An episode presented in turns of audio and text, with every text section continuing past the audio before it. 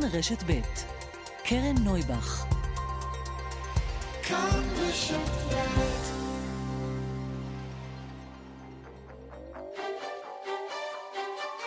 סדר יום עם קרן נויבך, תוכנית אקטואליה אחרת.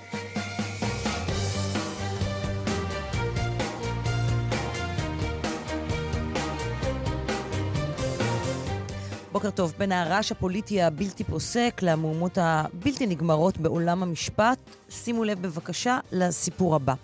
מורן נפגעה מינית על ידי מעשה במהלך טיפול. היא לא היססה, היא הגישה תלונה במשטרה. שלי טפיירו שלנו חשפה שלמרות חומרת המעשה, פרקליטות מחוז תל אביב הגיעה עם עבריין המין להסדר טיעון מקל במיוחד. עבירת האינוס נמחקה, הוא הודה במעשים מגונים, והעונש ארבעה חודשי עבודות שירות בלבד.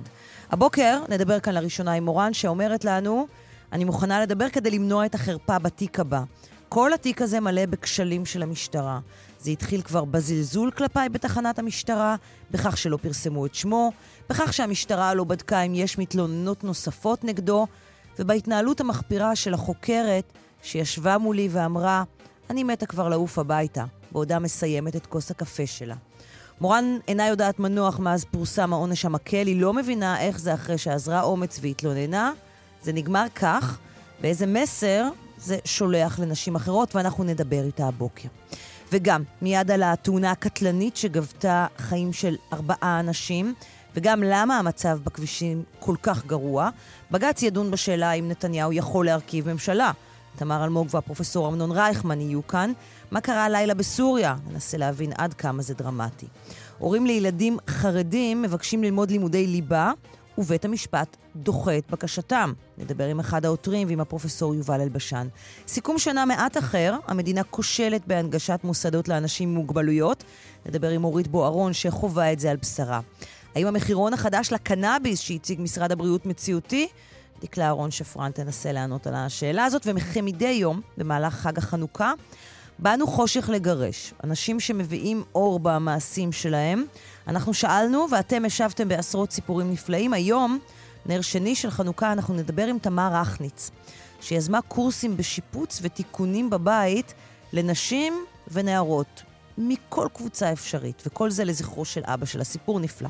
העורכת רונה גרשון, על ההפקה תומר שלפניק וסמדר טל, על הביצוע הטכני יואב כהן, תכף מתחילים.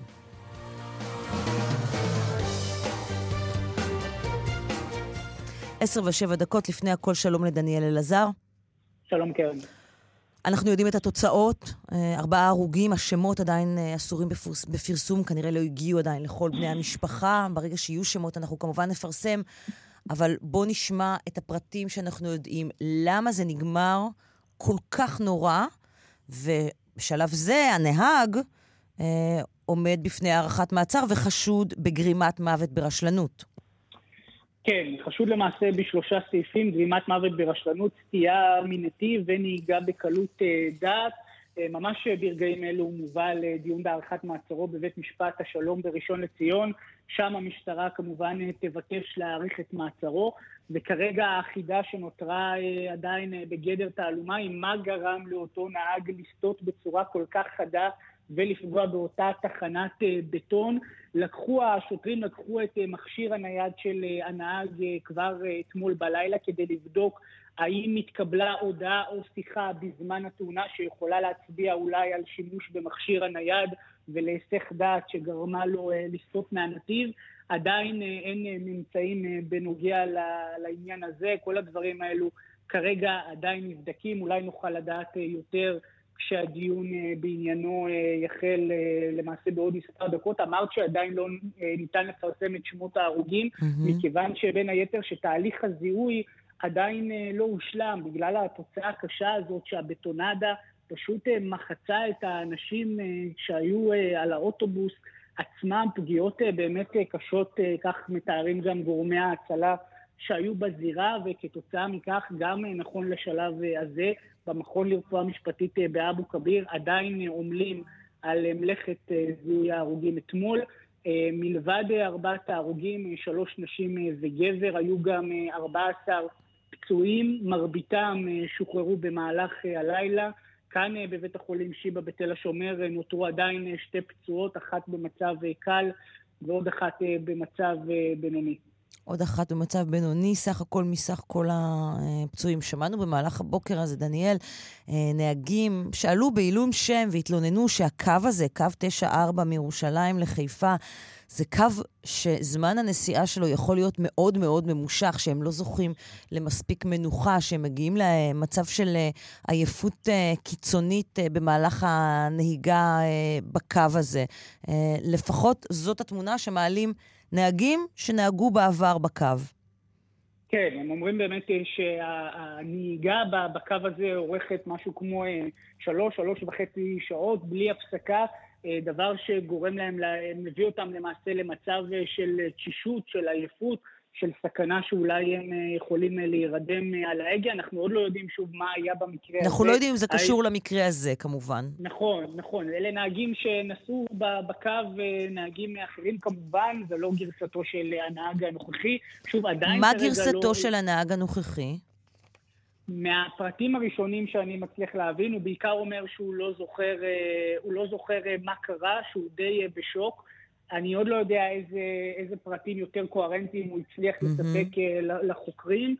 לקחו ממנו, כמו בכל תאונה קטלנית שבה יש הרוגים, ביצעו לו בדיקות דם, גם בדיקות שתן, כדי לבדוק האם הוא נהג תחת השפעת סמים. אין חשד כזה, זה הליך שמבוצע בכל, בכל תאונה קטלנית שכזאת. Mm-hmm. כן, וכמובן, ברגע שהתקבלו התוצאות, וגם אולי בהערכת מעצר כעת, אולי הטוען המשטרתי יוכל לשפוך עוד אור, כמובן זה לא ישנה את התוצאה הטרגית. נכון, ואם יהיו פרטים נוספים, כמובן במהלך השעתיים שלנו, ובמהלך כל היום הזה בכאן רשת בית עטה, ואיתי שיקמן שנמצא עכשיו בדיון בהערכת המעצר בבית המשפט, אתם תדווחו. תודה רבה, דניאל. תודה. שלום לשרון עידן, כתבנו לענייני תחבורה. שלום, קרן. שלוש מאות ארבעים ואחת בני אדם, עם התוספת של הלילה, שלוש מאות ארבעים וחמש. נכון. הרוגים מאז תחילת השנה, זה קציר הדמים של שנת אלפיים תשע עשרה, שאנחנו מגיעים לסופה, ואנחנו יכולים לסכם אותה, ולשאול האם אנחנו במצב גרוע יותר, האם האירוע אתמול יכול ללמד אותנו על הקטסטרופה בכבישים, או, סליחה על השאלה, שזה במרכאות כפולות ומכופלות שגרה. תראי, זה סוג של שגרה, אבל בואי רגע רק נאמר משהו בפן האקטואלי. ממש עכשיו בית משפט מער... בעצם מעריך את מעצרו של הנהג בהסכמה בארבעה ימים, כלומר אנחנו uh, מבינים שהייתה נגמרה בעצם הערכת המעצר, mm-hmm. יש כאן הסכמה בין המשטרה לבין uh, uh, כנראה מי שמייצגים את uh, הנהג, ש... תכף נוכל גם אם תרצי לומר... כן, הנה, שמו... אפשר, שמו הותר לפרסום ממש נכון. ברגע, אלה שמו אלכסנדר לייבמן. בדיוק, אלכסנדר לייבמן, וכאמור מעצרו ככל הנראה מוארך, הוא הנהג אתמול בקו תשע מאות ארבעים ושבע של אגד. תראי, קרן, בכבישי ישראל צריך לומר באופן כללי שורר ג'ונגל, אנחנו כל הזמן מדברים על זה בהרבה מאוד הקשרים, ואנחנו רואים שהשנה, דיברת קודם על מספרים, אז תראי, בשנת אלפיים שמונה עשרה, שהייתה שנה קשה גם, היו לנו שלוש מאות שש עשרה הרוגים, אנחנו היום אה, עם שלוש מאות ארבעים וחמש, ונשארו לנו עוד כמעט עשרה ימים עד סוף השנה הזאת. צריך להבין שיש כמובן את הפן שנוגע לכולנו, כלומר, גם עניינים שקשורים לתשתיות, גם עניינים שקשורים להיסח הדעת, אה, כמובן, אה, כולנו מכירים אותם. העניין הוא שכאשר, סליחה, חלילה אדם, לצורך העניין, משחק בפלאפון תוך כדי נהיגה ברכב פרטי, ייתכן מאוד שמי שישלם את המחיר זה כמובן הוא עצמו, ואולי גם עוד רכב שנמצא מולו או חלילה הולך רגל. אוטובוס זה כלי שיש בו חמישים בני אדם. אגב, אתמול היו באוטובוס הזה עשרים נוסעים, בעצם חמישית מהם נהרגו באירוע הזה, ועוד יש לנו שם פצועים קשה ופצועים קל ובינוני. כלומר, הפוטנציאל של הפגיעה, כאשר אנחנו מדברים על כלי כמו אוטובוס או אדיר, אני רוצה לגלל מספרים אה, מעניינים, אתה יודעת, בעולם התחבורה בוחנים, אה, כשרוצים לדבר על הרוגים ועל נפגעים, בוחנים את אותו כלי רכב ביחס לעשרת אלפים מאותו הסוג, כלומר, אנחנו מסתכלים על עשרת אלפים אוטובוסים, מסתכלים כמה מתוך העשרת אלפים האלה היו מעורבים בתאונות, mm-hmm. מסתכלים על עשרת אלפים אופנועים, כמה היו בתאונות, עשרת אלפים מוניות וכך הלאה. תראי, אוטובוסים נמצאים הרחק מעל כולם, כלומר, ב- כל עשרת אלפים אוטובוסים, יש לנו שישים ושתיים תאונות שמוגדרות חמורות, זה תאונות או קטלניות או עם פצועים קשה בדרך כלל ברבים, אפילו מסעיות נמצאות הרבה מתחת, רכב פרטי אגב נמצא בשישה לכל עשרת אלפים. כלומר, אנחנו מבינים שכאשר, כמו שאנחנו גם שומעים ביממה האחרונה לא מעט גם מארגוני נהגי האוטובוסים, הדבר הזה חלילה מתפוצץ בכביש, זה באמת פצצה מתקתקת. כן, זה הרבה יותר מסוכן, זה פשוט הרבה יותר מסוכן, כי זה כלי הרבה יותר כבד, עם הרבה יותר כוח. זה כלי עם כוח אדיר, אדיר. פשוט עצום. ושנוסע עליו הרבה מאוד נוסעים. נכון, ועכשיו באמת צריך גם לומר את הצד השני, תראי, אנחנו לא יודעים באמת מה היה אתמול באותה נסיעה, מדברים שם כמובן לא בכל רם, אבל מדברים שם על איזושהי עבירת סך דעת, האם הוא כן נגע בטלפון או לא נגע בטלפון, הדברים האלה ייבדקו ויחקרו, העובדה שאנחנו מבינים שיש כאן כנראה הערכת מעצר גם בהסכמה, אני מניח שחלק מהדברים גם נאמרו כבר אה, לחוקרים, זה מניסיוני בעבר ככתב משטרה, אבל בסופו של יום, תראי, כאשר בקו תשע מאות ארבעים ושבע שלוקח באמת, כמו ששאל גם דניאל קודם, שלוש וחצי, ארבע שעות, זה אגב קו ידוע שמצא קרן. זה קו שאני שמעתי ממנו על, שמעתי ממנהגים עליו עוד הרבה לפני התאונה הזאת, של כמעט ארבע שעות של נסיעה אינסופית, לא כביש הערבה, שהוא כביש מהיר שיש לו את הבעיות שלו, אלא בצמתים גדולים בגוש דן ועליות בחיפה וכולי, שלפעמים קורה מצב שהנהג הזה בקצה הטור מגיע למצב שהוא אפילו, אין לו לפעמים זמן ללכת לשירותים, יש לו עשר דקות, רבע שעה לשתות קפה, להתארגן, והוא כבר יוצא ללג הבא, כלומר כמעט שמונה שעות על הכביש במקרה הטוב, לפעמים זה גם קורה יותר מזה. צריך להבין שיש כאן בעיה, וצריך להבין שבסופו של דבר חייבים לעשות כאן שני דברים עיקריים. קודם כל, יש לנו מחסור של ארבעת אלפים נהגים, קרן, בתחבורה הציבורית בישראל. עשינו במהדורה המרכזית לפני כמה חודשים תחקיר שהראה שכמעט כל מי שיש לו שתי עיניים בראש יכול, יכול להיות נהג אוטובוס. שלחנו תחקירנים עם עבירות אלכוהול, אנשים שעברו הרשעות בבית משפט, כולם התקבלו לחברות הגדולות ביותר. זאת התוצאה כשיש ארבעת אלפים נהגים. עוד נקודה שחשוב לשים אליה, ואולי שווה לשים אליה לב, היא כמובן תייצר התנגדות גדולה, אבל בהרבה מאוד מדינות בעולם אנחנו רואים היום, קרן, מצב שבכל אוטובוס יש שלוש ארבע מצלמות. יש עם זה בעיה שצריך כמובן לדבר עליה, של ניצול שייתכן שיהיה מול אותם נהגים, אבל כאשר נהג יודע שיש מצלמה בתוך האוטובוס, כמו מצלמה דרך שמכוונת גם עליו, שאגב יכולה להיות מחוברת גם לקצין הבטיחות של החברה או למשרד התחבורה, הוא יחשוב מאה פעם אם לגעת בטלפון, אם לא לגעת בטלפון, אם להתחיל לדבר, אם להתחיל להתעסק בעיתונים תוך כדי ברמזור, כל הדברים האלה משמעותיים ביותר. אם בשוודיה זה עובד, אולי שווה לחשוב על זה גם כאן. וכדאי שנציין את הנתונים. בכל השנה הקודמת, שלוש מאות ושש עשרה הרוגים, השנה שלוש מאות ארבעים וחמש, עלייה של כמעט תשעה אחוזים בתאונות קטלניות משנה שעברה, עלייה של כ-עשרה אחוזים בתאונות החזיתיות, עלייה של שבעה אחוזים בתאונות אוטובוס. נכון, ואני רוצה קצת מה להגיד לך עוד משפט שדיברנו עליו גם בהקשר אחר של מה שקורה כרגע מבחינה פוליטית. תראי, במקום שבו אנחנו רואים ששנת אלפיים ותשע עשרה שנה עבודה פוליטית, ולכן מאתיים ניידות משטרה שאמורות לעלות לכביש בדיוק בגלל הדברים האלה. Mm-hmm. משטרת התנועה, אחרי החלטת הממשלה... ניידות תנועה לא עלו. ניידות תנועה לא עלו. Okay. כשאנחנו מדברים על קיצוצים של חמישים אחוז במשמרות זהב בזהירות בדרכים, כשאנחנו מדברים על מצלמות שכולנו יודעים שאנחנו מורידים את הגז כשאנחנו רואים בווייז שתכף יש מצלמת מהירות, אנחנו לא אוהבים אותן, אבל זה מפחיד. אבל זה עוזר, בוודאי. זה עוזר, וזה חלק מהג'ונגל ומהשנה האדומה הזאת שאנחנו רואים, קרן. שרון עידן, כתבנו לענייני תחבורה. תודה רבה. תודה לך.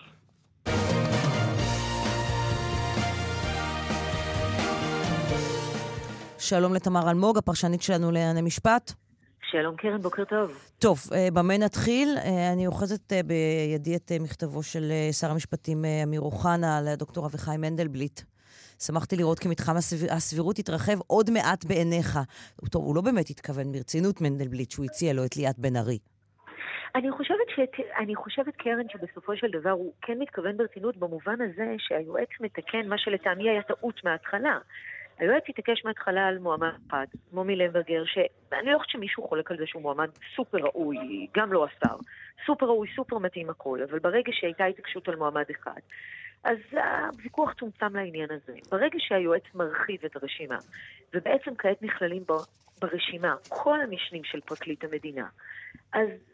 ועל זה עוקץ אותו השר, אז יהיה הרבה יותר קשה להסביר למה לא. ובכלל, קרן, אני חייבת לומר שאחרי כל הצחוקים על ההטרלות וכן הלאה, עצם העובדה שכולם מניחים, כולנו מניחים, שבגלל שאנשים מסוימים היו מעורבים בתיקים מסוימים, אין להם סיכוי למינוי, זה מצב לא בריא לאף צד.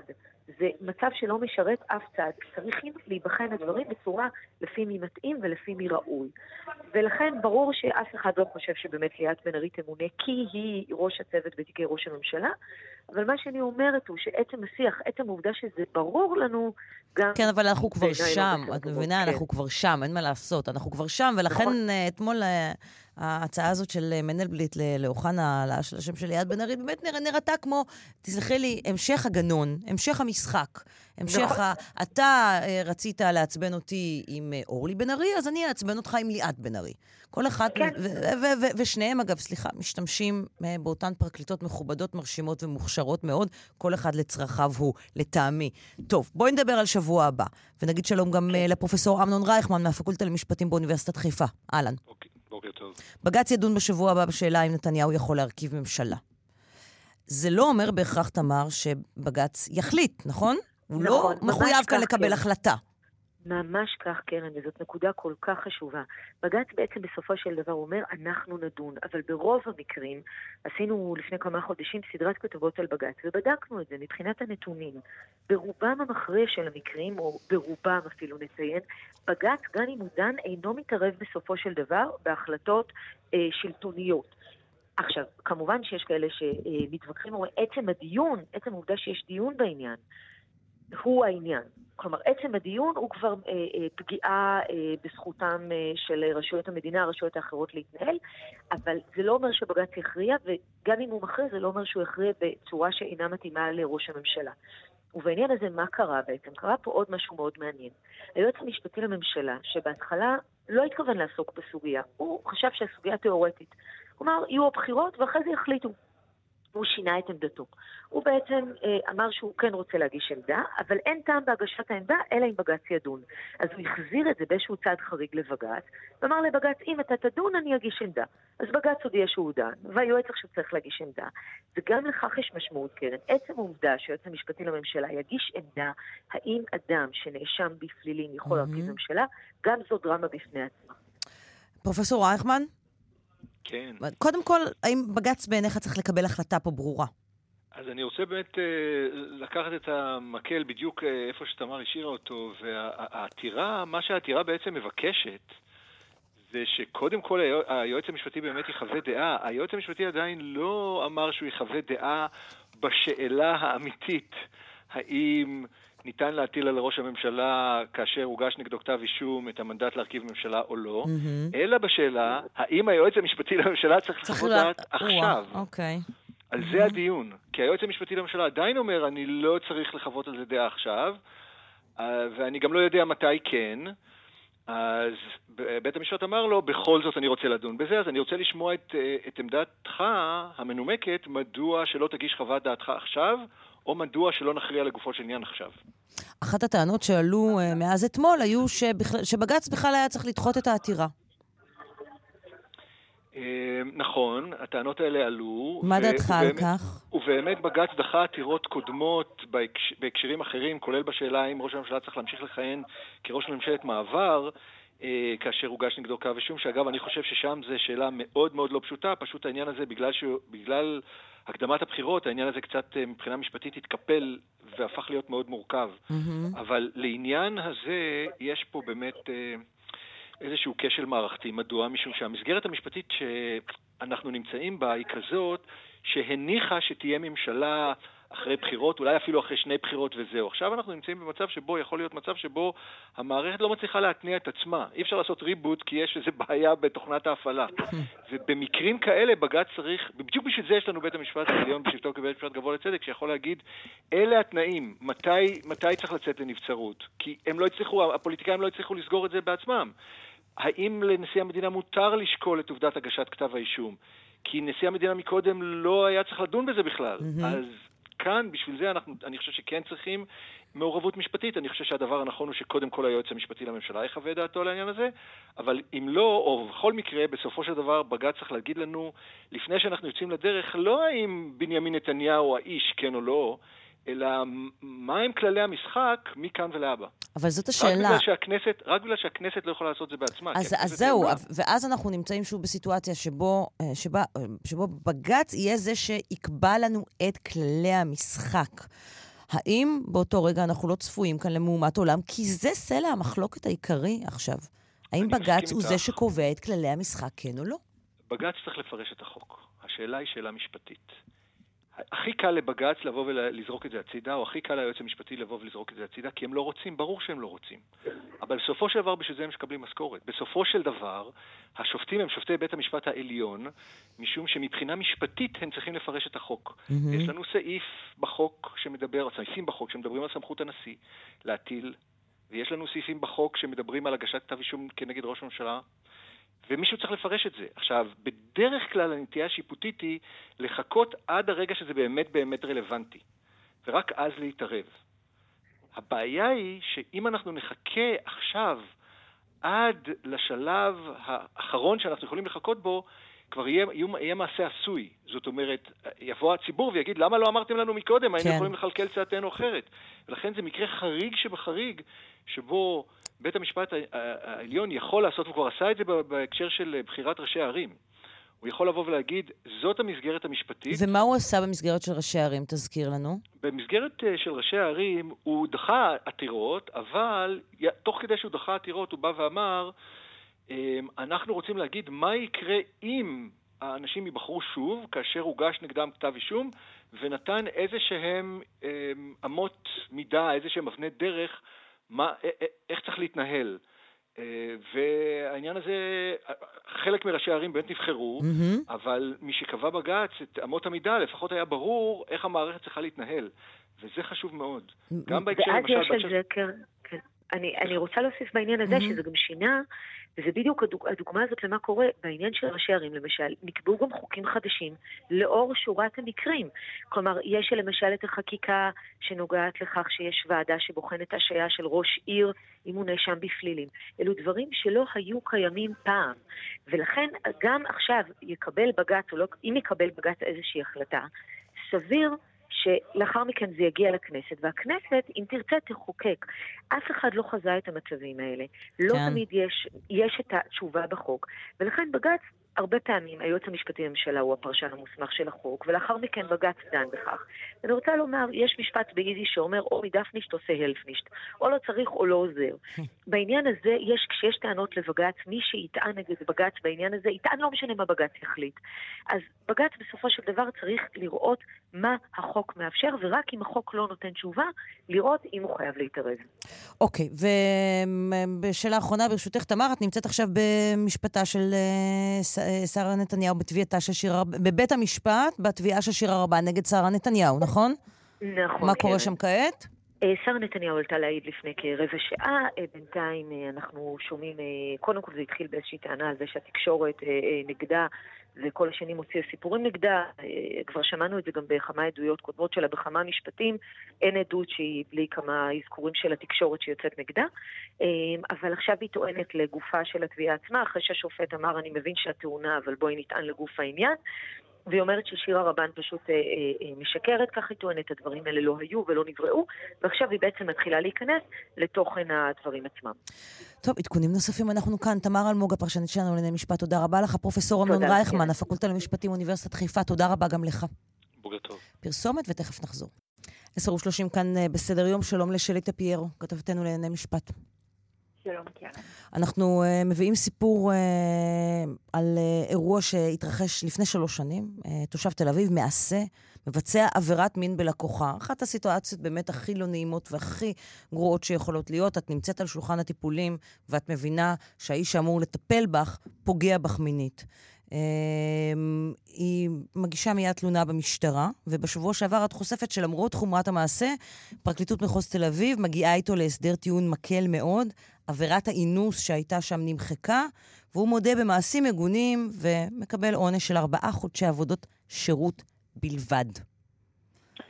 כן, קרן, בדיוק כמו שאמרת, במרכז הסיפור הזה עומדת עוד נפגעת עבירת מין ועוד הסדר מקל עד מאוד עם עבריין מין, כמו שאמרת, מעשה במקצועו, אותה קורבן עבירה בעצם הולכת לטיפול תמים, אצל אותו מעשה מקצועי, עד מהרה היא מוצאת את עצמה נפגעת קרן באופן חמור כתוצאה מחדירה לפרטיות גופה, הוא נוגע בה באיבר מינה, וגם יותר מכך, למרבה ההפתעה, וזה מה שמדהים פה, למרות החשד לביצוע עבירת מין, זאת אומרת ברף הכי גבוה של עבירת אינוס, משטרת ישראל לא עוצרת אותו, גם לא מפרסמת את הפרטים שלו, גם לא מגבילה את המשך העבודה שלו כמעשה. אין פרסום על אותו מעשה שיכול להיות, שפגע גם במתלונות נוספות, וכאשר רק קרוב לשלוש שנים, בפרקליטות בעצם לא מקבלים החלטה בתיק הזה, רק בזכות, ואני אומרת בזכות במרכאות, פנייה של עורך הדין יאיר רגב, שמלווה את אותה נפגעת עבירה,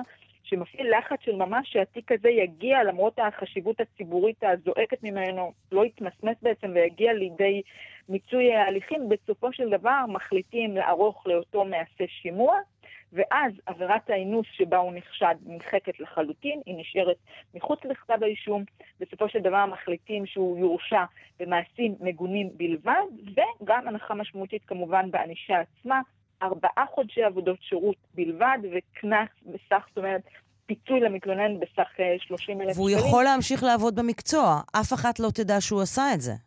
בוודאי, אף אחת לא תדע. הוא ממשיך מן הסתם לעבוד במקצוע. כן, שזה בעיניי מזעזע לכשעצמו. בוא נגיד שלום אה, למורן. שלום.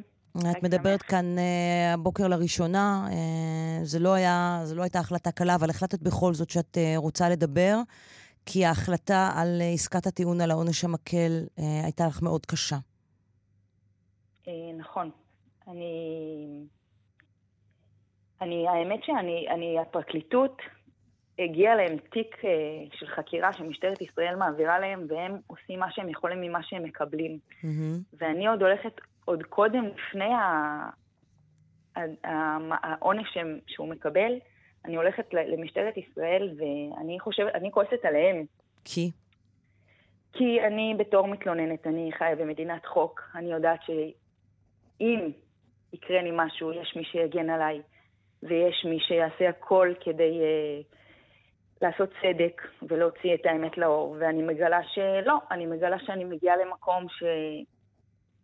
את יודעת, את רואה, את רואה זלזול, את רואה אנשים, בוא נגיד, הם לא הכי חדים, הם באים לעבודה ולידי אומרים, אה, אני מת שהמשמרת תסתיים, אני מת ללכת, ללכת הביתה, זה לא נותן לך איזושהי תחושה של, של מישהו ש, שעושה את העבודה שלו מתוך רצון ומתוך שליחות, ואת מבינה כאילו לאט לאט אם יש לה חסק, וזה מתבטא, זה בא לידי ביטוי בהרבה דברים, כאילו, אבל בגדול פשוט העבודת משטרה היא לא מקצועית, היא, היא ברמה מאוד נמוכה. גם, גם זה... את מגיעה לשם, אוקיי?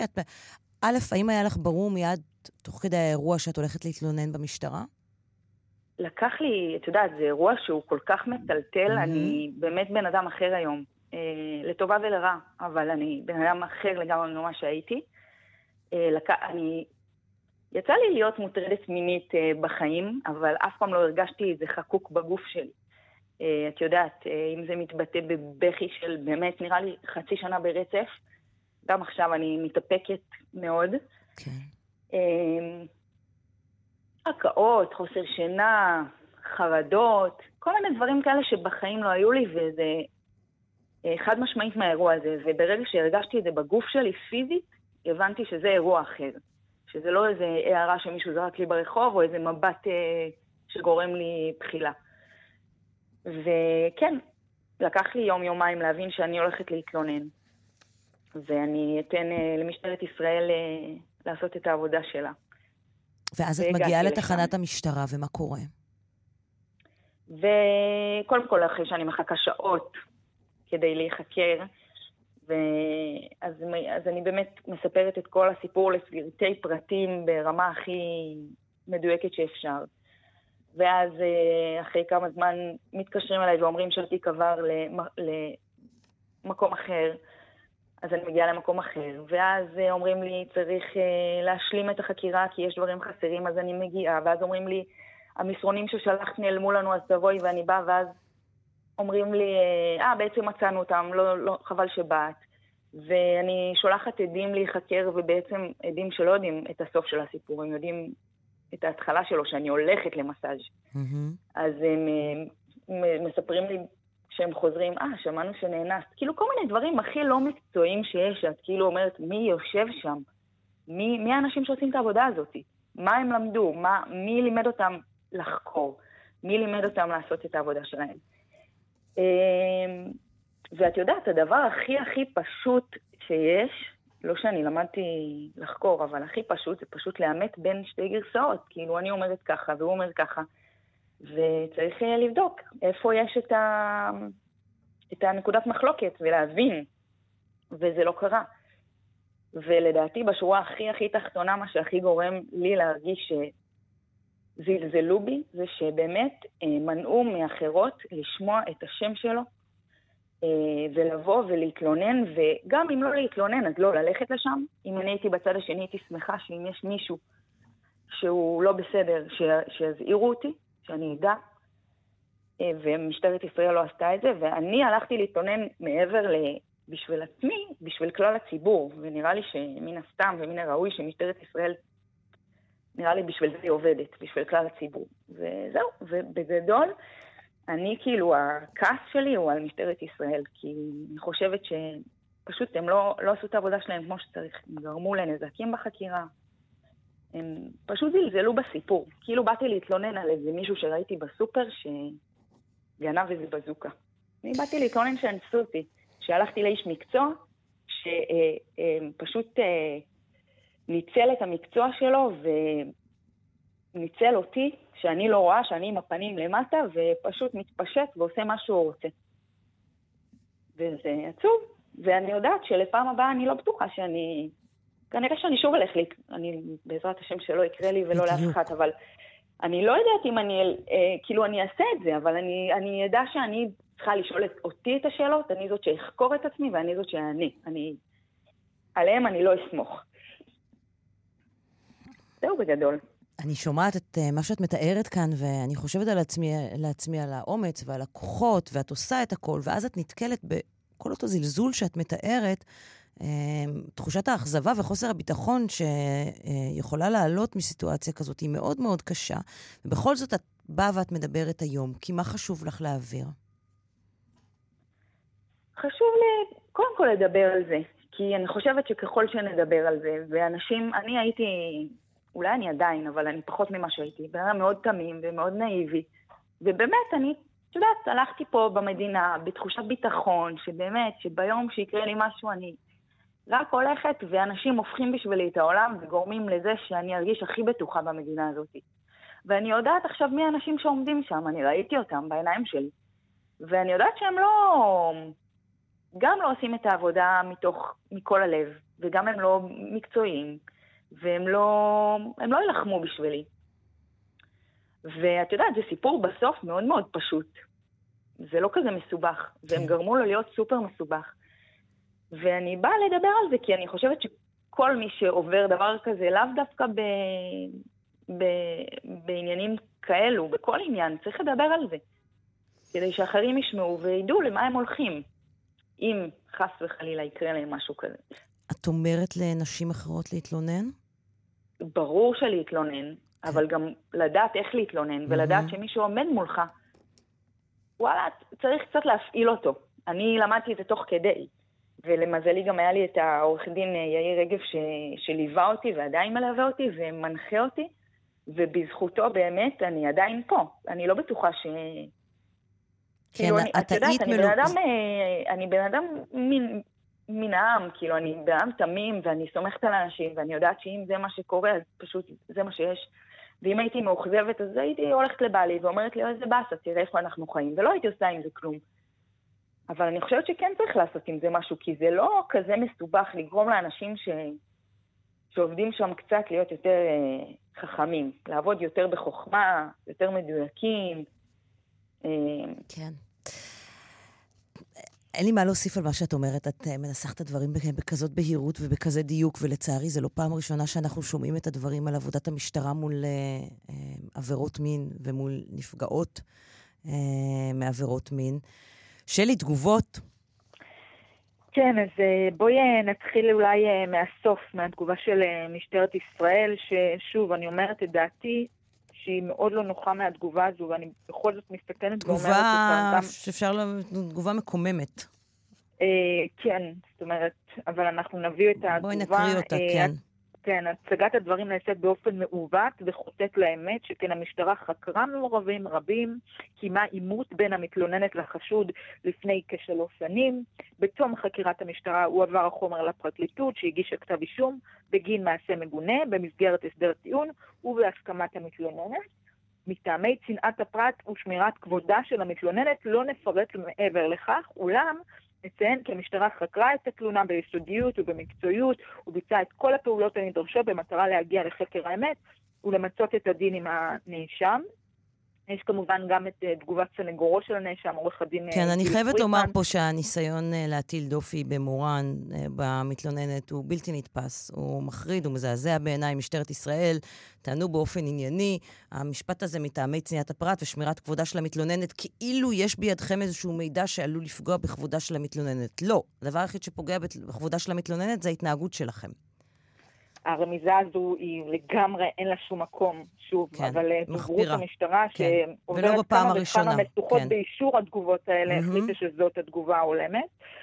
סנגורו של הנאשם גיל פרידמן אומר מדובר באירועים מלפני קרוב לשלוש שנים, בשימוע שנערך בפרקליטות הצלחנו להציג בעיות משמעותיות וסתירות בראיות, החלטת הפרקליטות נעשתה תוך שקילת כל הראיות שהוצגו לפנינו, ויש גם את תגובת פרקליטות מחוז בתל אביב, שאומר כתב האישום שבעודה הנאשם מוגש לאחר עריכת שימוע, ובחינת טענותיו, השיקולים להענישה המוסכמת היו קשיים ראייתיים, היעדר עבר פלילי, הסכמת המתלוננת המיוצגת בידי עורך דין, והעובדה כי העונש הולם את הנסיבות הספציפיות של התיק, ואת פסיקת בתי המשפט הקיימת, במסגרת ההסדר תפוצה המתלוננת ב-שלושים אלף שקלים.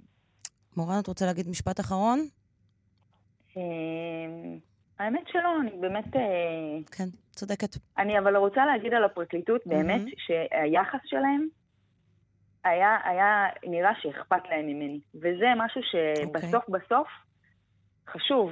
מאוד לא משמעותי. לא משנה מה, מה זה. הם באמת, הם קראו לי והם דיברו אליי פנים אל מול פנים, ו... והיה שיח, והם חזרו אליי והדכנו אותי מה קורה, מה שבמשטרת ישראל לא, אתה פשוט ככה לא יודע מה הולך לקרות. ובאמת, התגובה של משטרת ישראל, יכול להיות שכל הדברים קרו, היה עימות, ואני שלחתי את אס-אמסים, ואת כל מי שידע, שלחתי אותו, ובאמת, הכל עם הכי שיתוף פעולה, הכי הרבה שיש, אבל הכל קרה כל כך לאט, וברמה כל כך נמוכה, כאילו, זה לא רק לסמן וי שעשית, זה בסדר, אבל השאלה איך אתה עושה את הדברים, וזה ברמה נמוכה, ועל זה התלונה שלי. מורן, אני מאוד מודה לך שדיברת הבוקר ומאוד מעריכה את זה. כולנו. תודה רבה. תודה לך. שלי טפיירו, כותבת המשפט שלנו, תודה רבה גם לך. תודה, שירן. פרסומת ותכף נחזור. עשר ארבעים ושבע כאן בסדר יום, שלום לפרופסור יובל אלבשטיין, דיקן הפקולטה למשפטים, במרכז האקדמי אונו, ומגיש ברשת ב' כאן אצלנו. אהלן? אהלן, אהלן. ושלום לאליהו כהן, פעיל חברתי ואיש חינוך חרדי. אהלן קרן. בואו נדבר קודם כל על העתירה, על העתירה החריגה, יוצאת דופן, קבוצה של הורים חרדים שהחליטו לפנות לבית משפט ותובעים את משרד החינוך ואת עיריית מבשרת ציון אה, כדי להפוך לבית ספר ממלכתי חרדי, כדי שהם יוכלו ללמד את הילדים שלהם לימודי ליבה. נכון. מה בעצם היה שם? שדר... כן. זאת עתירה שדרשה אומץ רב, כי מדובר בחרדים, אליהו יכול לספר, הם, הם פנו לרב כדי שהוא יאשר להם לפנות לערכאות, ואז הם קיבלו, את, הם, הם קיבלו אישור ופנו לעורך דין אמנון רייכמן מאוניברסיטת חיפה, שייצג אותם, ועשה שם עבודה מעולה, אבל נתקל בקיר, לא יודע איך להסביר את זה, באיזה חומה שלי לא ברורה בדמות בית המשפט, שגם דחה את העתירה בצורה שקשה להבין למה, וגם עוד השית עליהם הוצאות, שגרמו להם, אני מניח שמיד אליהו יספר, לחשוש בכלל מלהמשיך בסיפור הזה, ואני חייב להגיד, קרן, שיש הרבה אבסורדים, מי כמוך יודע, מי כמוני יודעים, יודע שיש הרבה אבסורדים, את האבסורד הזה שמערכת המשפט, שכל כך אה, לכאורה מייצגת את הצד שרוצה בשילוב ורוצה בלימודי ליבה, דאגה להוציא כזה פסק דין עם כאלה הוצאות, אני לא מצליח להבין. אליהו, מה, מה מהותה של העתירה? מה בעצם ביקשו העותרים? אנחנו ביקשנו שיכירו בתלמוד תורה במבשרת, שיהפך לממלכתי חרדי. ממלכתי חרדי זה זרם שהקים אותו שי פירון, לאפשר לחרדים לחיות אורח חיים חרדי, שזה אומר לימודי קודש עד שעה אחת, ולאחר מכן לימודי ליבה ברמה גבוהה. אנחנו כמובן בתחילה פנינו במכתב, מאוד מחמיא לראש המועצה, משנעננו בשלילה, אז הגשנו עתירה לבית המשפט.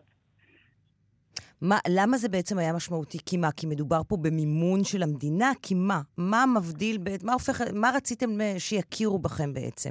למה זה היה חשוב? ההורים האלה משלמים שש מאות וחמישים שקל לחודש שכר לימוד, כי הם רוצים שהתלמוד תורה ייתן להם לימודי ליבה, שהוא לא מצליח לתת להם את זה ברמה מאוד גבוהה, אפילו ברמה, את יודעת, גם ברמה מינימלית הוא לא מצליח לתת להם את זה. שש מאות וחמישים שקל שכר לימוד בחודש זה המון. המון, המון, המון. זה לא כולל המעטפת שאם ילד נמצא בכיתה נמוכה, אז הוא צריך גם צהרון, ואם זה הסעות, וספרי לימוד. ו... זה לא, בבית ספר ממלכתי רגיל לא משלמים את הסכום הזה. נכון, נכון. ואחת הסיבות שפנינו לממלכתי חרדי, כי רצינו לפתח בתלמוד תורה. ומצד שני רצינו גם להמעיט מההורים את השכר לימוד, כי לפתח היינו צריכים להעלות עוד את השכר לימוד, דבר שהוא ממש ממש לא היה, לא היה שייך. כלומר, רציתם בעצם מימון מהמדינה, שהמדינה תשתתף, תיכנס פה, ו- כן, ו- כן, ותהפוך את זה לסוג של בית ספר ממלכתי תחת חוק חינוך חינם. כמו שיש בהרבה בתי ספר בארץ, יש חמישים ושתיים בתי ספר כאלה כבר בארץ, המדינה הקימה, ביקשנו שיתקים גם אצלנו.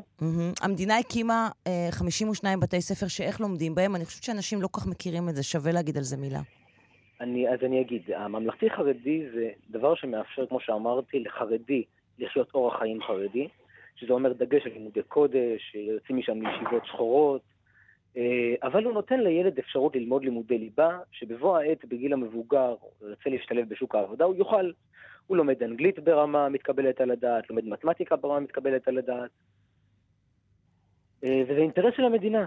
אינטרס של המדינה, אחרי הרבה שכנועים, שההורים ככה חששו לפנות בית משפט, כי זה צעד מאוד מאוד מאוד חריג. אני רוצה להגיד שבהרבה ערים, הורים רוצים שיפתחו להם, אבל אפילו, אפילו מכתב הם לא מעיזים לשלוח. עד כדי כך. אני בקשר עם הורים כאלה.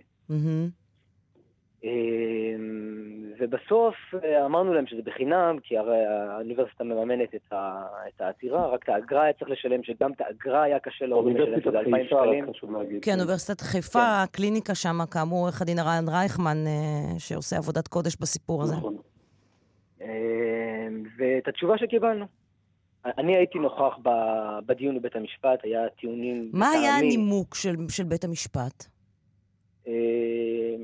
שחלק מהתלמידים לא תושבי מבשרת, שזה אני חושב שיש בהרבה מוסדות. כאילו נימוק טכני לחלוטין, לא התייחס בכלל לעניין המהותי. לא התייחס בכלל לעניין המהותי, בכלל בכלל. ואמר שאנחנו יכולים, הילדים יכולים ללמוד, אם רוצים לימוד הליבה, בבית ספר ממלכתי דתי. יובל כמשפט... כן, סליחה, כן. האבסורד שההורים הם תושבי המקום, הם מכירים את הבית ספר הממלכתי דתי שנמצא במבשרת, הם בוחרים לשים אותו בתלמוד, את הילדים בתלמוד תורה ולשלם כל כך הרבה כסף. הם לא צריכים לא את השופט ולא את ראש המועצה שיבוא ויספר להם שאם הם רוצים לימודי ליבה, הם יכולים ללמוד את זה בחמד. כן. הם מבינים לבד שהם לא יכולים, כי הם לא רוצים שהילדים, שהילדים ילמדו בכיתות מעורבות, mm-hmm. והם רוצים אורח חיים חרדי, והם משלמים על זה הרבה מאוד כסף. יובל, משפטית, אתה מצליח להבין את הפסיקה? יש לה איזשהו תיקוף משפטי? עזוב רגע יש, את העניין ה... יש, ברור. כן, כן. יש בה, היא... תראי, יש לה שמרנות משפטית, שמאפיינת גם את השופט הזה, את אליה ברמנל, אבל, כי הוא נתלה בכל מיני, אתה יודע, דברים שהחוק לא מחייב. ברור שהחוק לא מחייב, החוק גם לא חייב את אליס מילר, בבג"ץ אליס מילר, לקבל נשים. רק החוק אמר, יש שוויון. Mm-hmm. אז אם מקבלים גברים, חייבים לקבל נשים. הוא, המספר, המספר מצומצם של האנשים זה גם משהו שנטען, שזה גם טיעון טכני, קרן, כי הרי ברור שבתקופה הזאת, כל עוד, כל חלוץ, אליהו הוא איש אמיץ מאוד, והוא חלוץ, הוא וההורים האחרים. אבל הם גם משלמים מחיר חברתי, ולכן בגלל זה גם מסתכלים עליהם, על מה שקורה. אז ברור שפה אתה לא תמלא כיתות מלאות, אלא אתה תתחיל בקבוצה יותר קטנה, אבל זו הדרך לעשות מהפכות. גם בקורס טייס הייתה בהתחלה או, אה, מועמדת אחת, ואחרי זה התחיל הזרם. ובקיצור, הטיעונים הם טיעונים גם פורמליסטיים מאוד, גם שמרניים מאוד, וגם, אם תסלחי לי, חסרי רגישות. כי להשיט, אליהו יכול לספר, לאסוף אלפיים שקל לאגרות, לקח להם המון זמן והיה מאוד קשה לאסוף. להשיט עליהם שנים עשר אלף שקלים, שאפילו בעתירות סרק לא משיטים כאלה הוצאות, אני לא מצליח להבין. לא מצליח להבין איפה זה מגיע. לא מצליח להבין את בית המשפט. בית המשפט פה ממש כאילו רוצה להרחיק אותם מלהיות מעורבים בענייני המדינה, הוא אומר לה, לכו, לכו, תחזרו. וכמוהו גם משרד החינוך, גם משרד החינוך שנותן את התשובה, שבעצם אמר, תלכו למועצה, ואמר, אתם יכולים ללכת לממלכתי דתי, הרי אתם מבינים שהאנשים האלה לא ילכו לממלכתי דתי. אז מה אתם רוצים להשיג בזה? שעוד דור לא ילמד, ילמד לימודי ליבה? אני לא, לא מצליח להבין לא את אלה ולא את אלה. אליהו, איך, איך ההורים קיבלו את ההחלטה? ההורים קיבלו את ההחלטה מאוד מאוד מאוד קשה, כמו שיובל אומר, במיוחד בגלל ה-שנים עשר אלף שקל. זה סכום עצום עבורם. הרן מיוזמתו פנה לעורכי דין, גם של משרד החינוך וגם של המועצה. אמר להם, תראו, מדובר בהורים כשיום, בואו ננסה, תורידו משהו, בואו תוותרו. הם לא היו מוכנים. לא היו מוכנים? לא היו מוכנים. אפילו מהמועצה שלחו לנו ככה איזו אמירה, מתי אתם משלמים כבר את הכסף, זה דבר שכבר מלחיץ את ההורים. אבל פה אני רוצה להגיד באמת תודה רבה ליובל. האדם הראשון שאני פגשתי עם הפסק דין, לא, לא, לא, לא צריך. היה אדם, לא, זה חשוב יובל, היה אדם, לא, אבל היה אדם מלא באמפתיה, ואני חושב שזה אחד הדברים שהיה, הוא היה הראשון בעצם, שהרים את הסיפור הזה, והרים את המורה להורים, אני פגשתי את ההורים אתמול, רואים, חזר להם מצב על הפנים. ואני מקווה שעוד יהיה סיכוי שהם כן יעתרו בסוף, יעתרו שוב, כלומר יערערו על ההחלטה. כן, כן. ההורים האלה... עורך דין, הרן רייכמן בתמונה חזק. כן, לא, אבל מעניין אותי לגבי הקבוצה עצמה, הקבוצה עצמה של אותם הורים, כמה קשה היה להם לקבל את ההחלטה הזאת? אני באופן אישי... לקח לי הרבה הרבה שעות לשכנע אותם שזה צעד נכון, שבית המשפט יהיה איתנו, שבית המשפט רוצה צדק, ש... שהדבר הזה זה משהו, זה... זה משהו לאומי, זה לא משהו נקודתי של מבשרת. בית המשפט יראה את החשיבות הלאומית של העניין. Mm-hmm. ובסוף הם מקבלים לא רק שלא מתייחסים לשום דבר, גם שנים עשר אלף שקל ש... ש... כל חודש את השכר לימוד, וזה נאמר גם בבית משפט, ולכן זה כואב. הקושי שלהם לשלם את השכר לימוד הוא עצום. ובסופו של דבר, השופט לא מתייחס לשום דבר, זה נותן להם שנים עשר אלף שקל, זה פשוט היה בשבילהם סקירת לחי מצלצלת. לפני כמה שבועות, אני והרן נפגשנו איתם שוב, לראות אם הם בכל זאת רוצים לעצור, או לא רוצים לעצור. פגשנו הורים שבורים. הורים שבורים, אני יצאתי משם, אמרתי להרן, אל תצפה שיהיה ערעור. אל תצפה שיהיה ערעור. אבל אני מקווה שעכשיו כן, כן יכול להיות שאיזשהו שינוי. זה סוג של מאבק שהוא באמת מאבק פורץ דרך, מה שההורים האלה עושים, נכון, פרופסור אלבשן? זה מאבק פורץ דרך. נכון. תשמעי, אליהו התקשר אליי מיד אחרי שקיבלו את פסק הדין, והוא לא האמין, וגם מותר לי להגיד, הוא קצת כעס, כעס אפילו עליי, של איך יכול להיות שזה קורה? אתה אמרת את המשפט, אתה תמיד אומר, אתם אומרים שאתם מגינם של החלשים וכו' וכו' וכו'.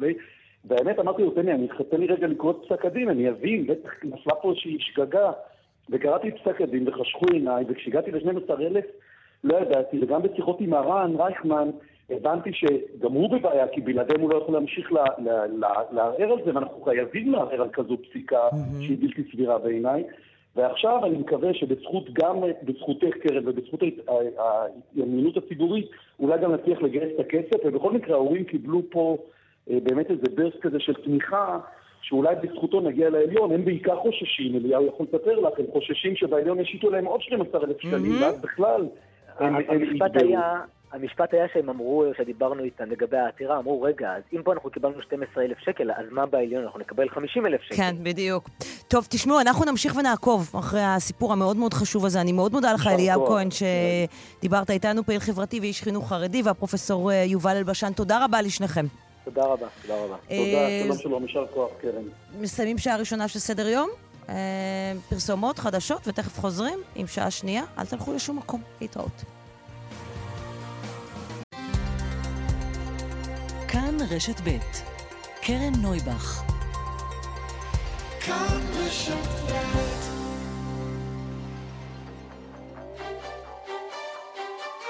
סדר יום עם קרן נויבך. תוכנית אקטואליה אחרת.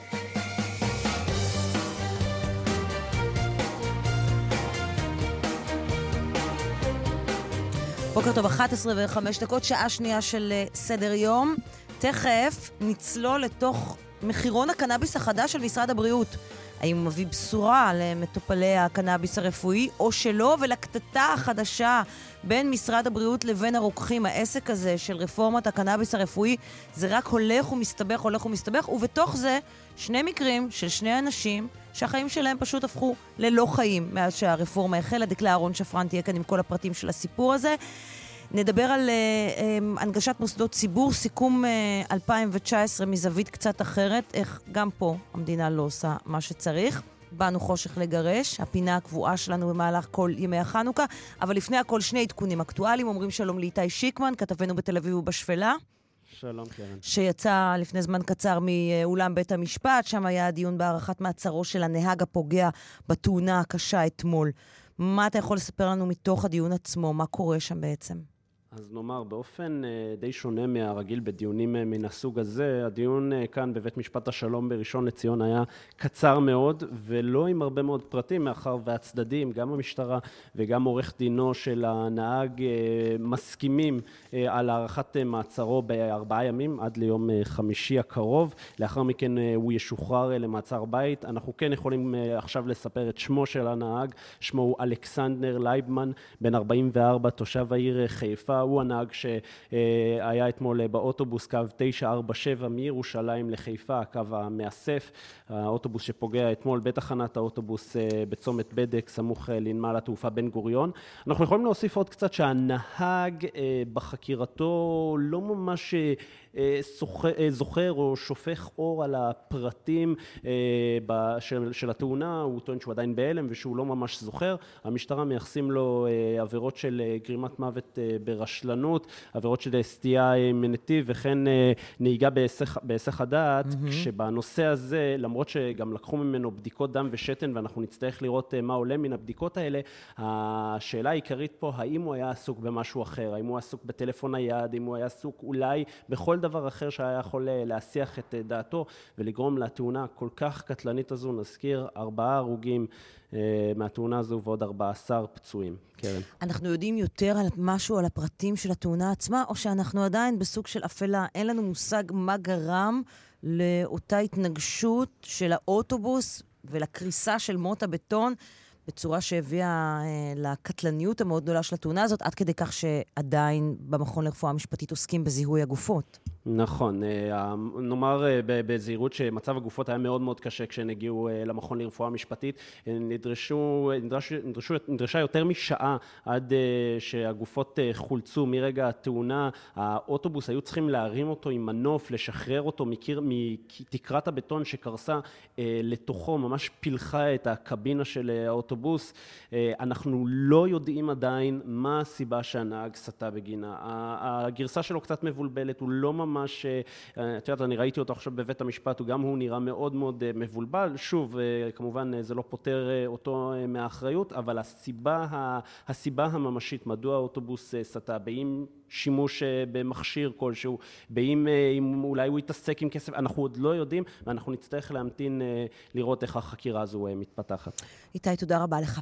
תודה, קרן. ועוד אירוע שקרה בלילה, ואנחנו עדיין לא יודעים עליו הרבה. כלי תקשורת רשמיים בסוריה דיווחו אחרי השעה אחת עשרה, שמערכות הנ"מ של הצבא הסורי ירטו טילים ששוגרו מהכיוון שלנו, של ישראל, ואחר כך דווח כי אחד הטילים נפל דרומית-מזרחית לבירה, לדמשק. אנחנו אומרים שלום לרועי קייס, כתבנו לענייני ערבים.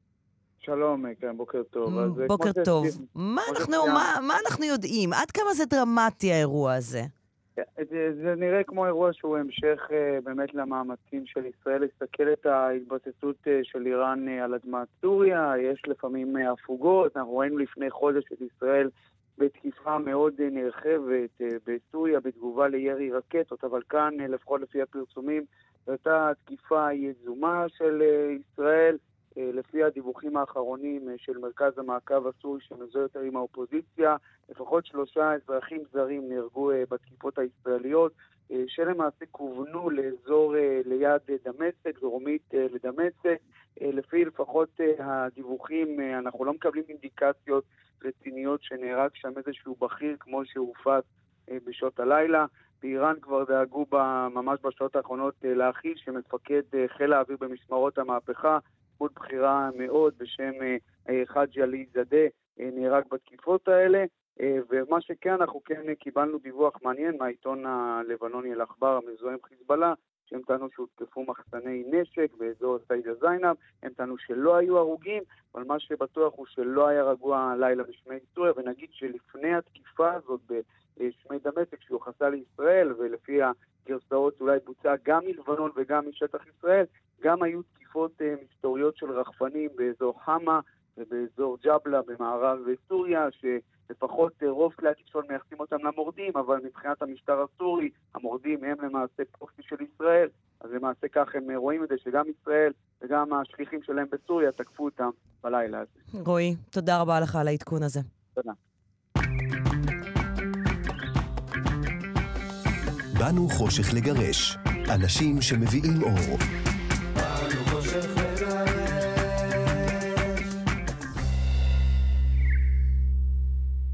בוקר טוב לתמר אכניץ. בוקר טוב. באנו חושך לגרש, והבוקר עם פרויקט שלך, שאת יצרת, את המצאת בעצם, בעקבות המוות של אבא שלך. מה קרה שם? כן, פרויקט שאני יצרתי במרכז צעירים בירושלים, הוביל אותו.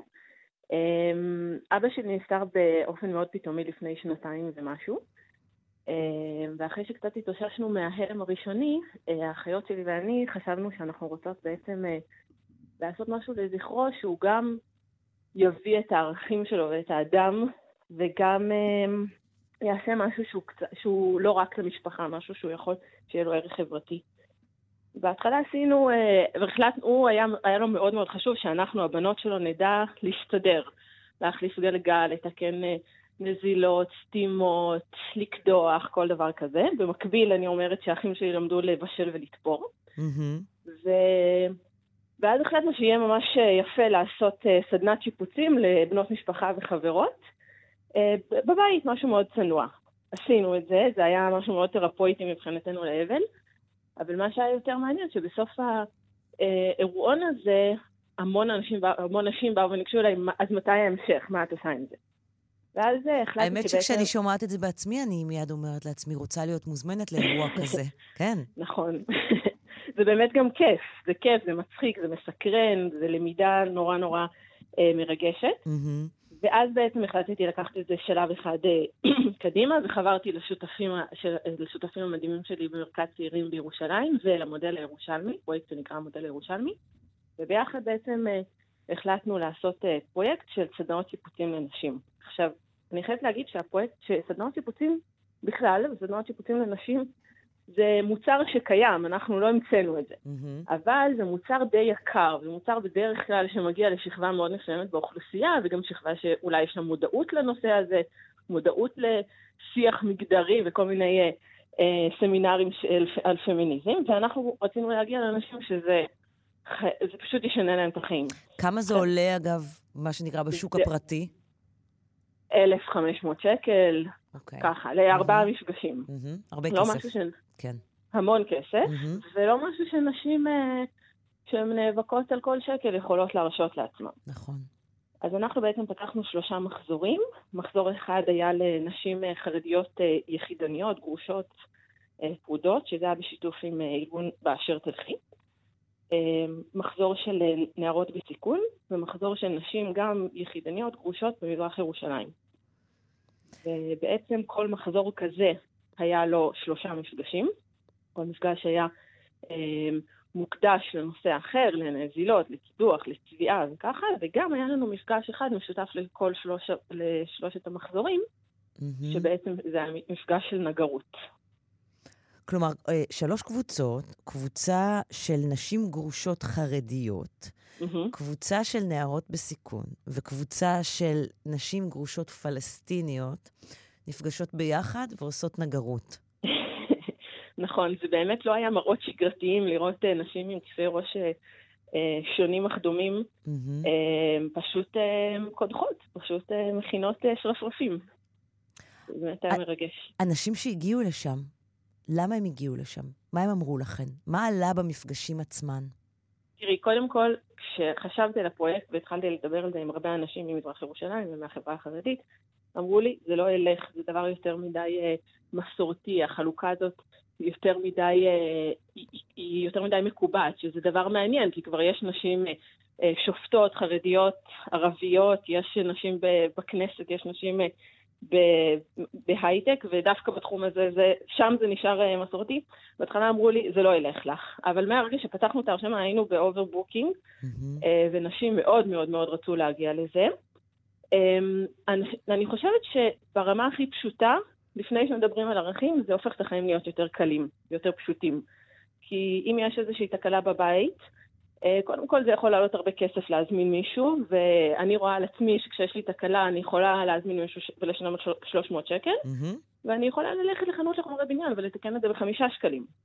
אבל מעבר לזה, זה נשים שיש להם עוד התמודדויות בחיים, הם רק הדבר הזה של להזמין מישהו ולחכות לו בבית, ואז לפחד שאולי הוא יעבוד עלייך, ולא לדעת בדיוק מה קורה, זה חוסר אונים.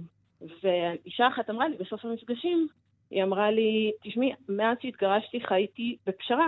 היה, היה לי דברים בבית שתקולים, יש בהם בעיות, ולא יכולתי לתקן את זה, והנה, עכשיו החיים שלי פשוט, אני מבטרת על הפשרה, והופכת את החיים שלי להיות יותר טובים. יש גם נשים שאמרו לנו במזרח ירושלים, שהתגובות שהם קיבלו לא היו טובות. הם, היו עליהם לחצים לא להמשיך. והם אמרו, אנחנו רוצות את העצמאות הזאת, אנחנו רוצות את הכוח הזה. כי אנחנו נמצאות, אני חושבת, תוך כדי השיחה, ומה שאת מתארת בנקודה מאוד מעניינת בזמן. דווקא הקבוצות שציינת, זה קבוצות שעוברות שינוי מאוד מאוד משמעותי בשנים האחרונות. אנחנו כל הזמן קוראות על נשים חרדיות שעובדות בהייטק, ומשתכרות הרבה יותר ממה שאי פעם הם יכלו לעלות על דעתן. אנחנו רואות מה קורה עם נשים ערביות שהולכות ומתקדמות, הן מצטיינות בדרך כלל בכיתות שלהן מבחינת לימודים.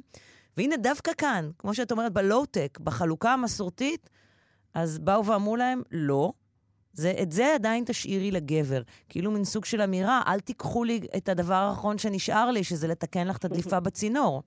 את כבר, את כבר עושה כל דבר אחר, אז אל תיקחו לי את זה.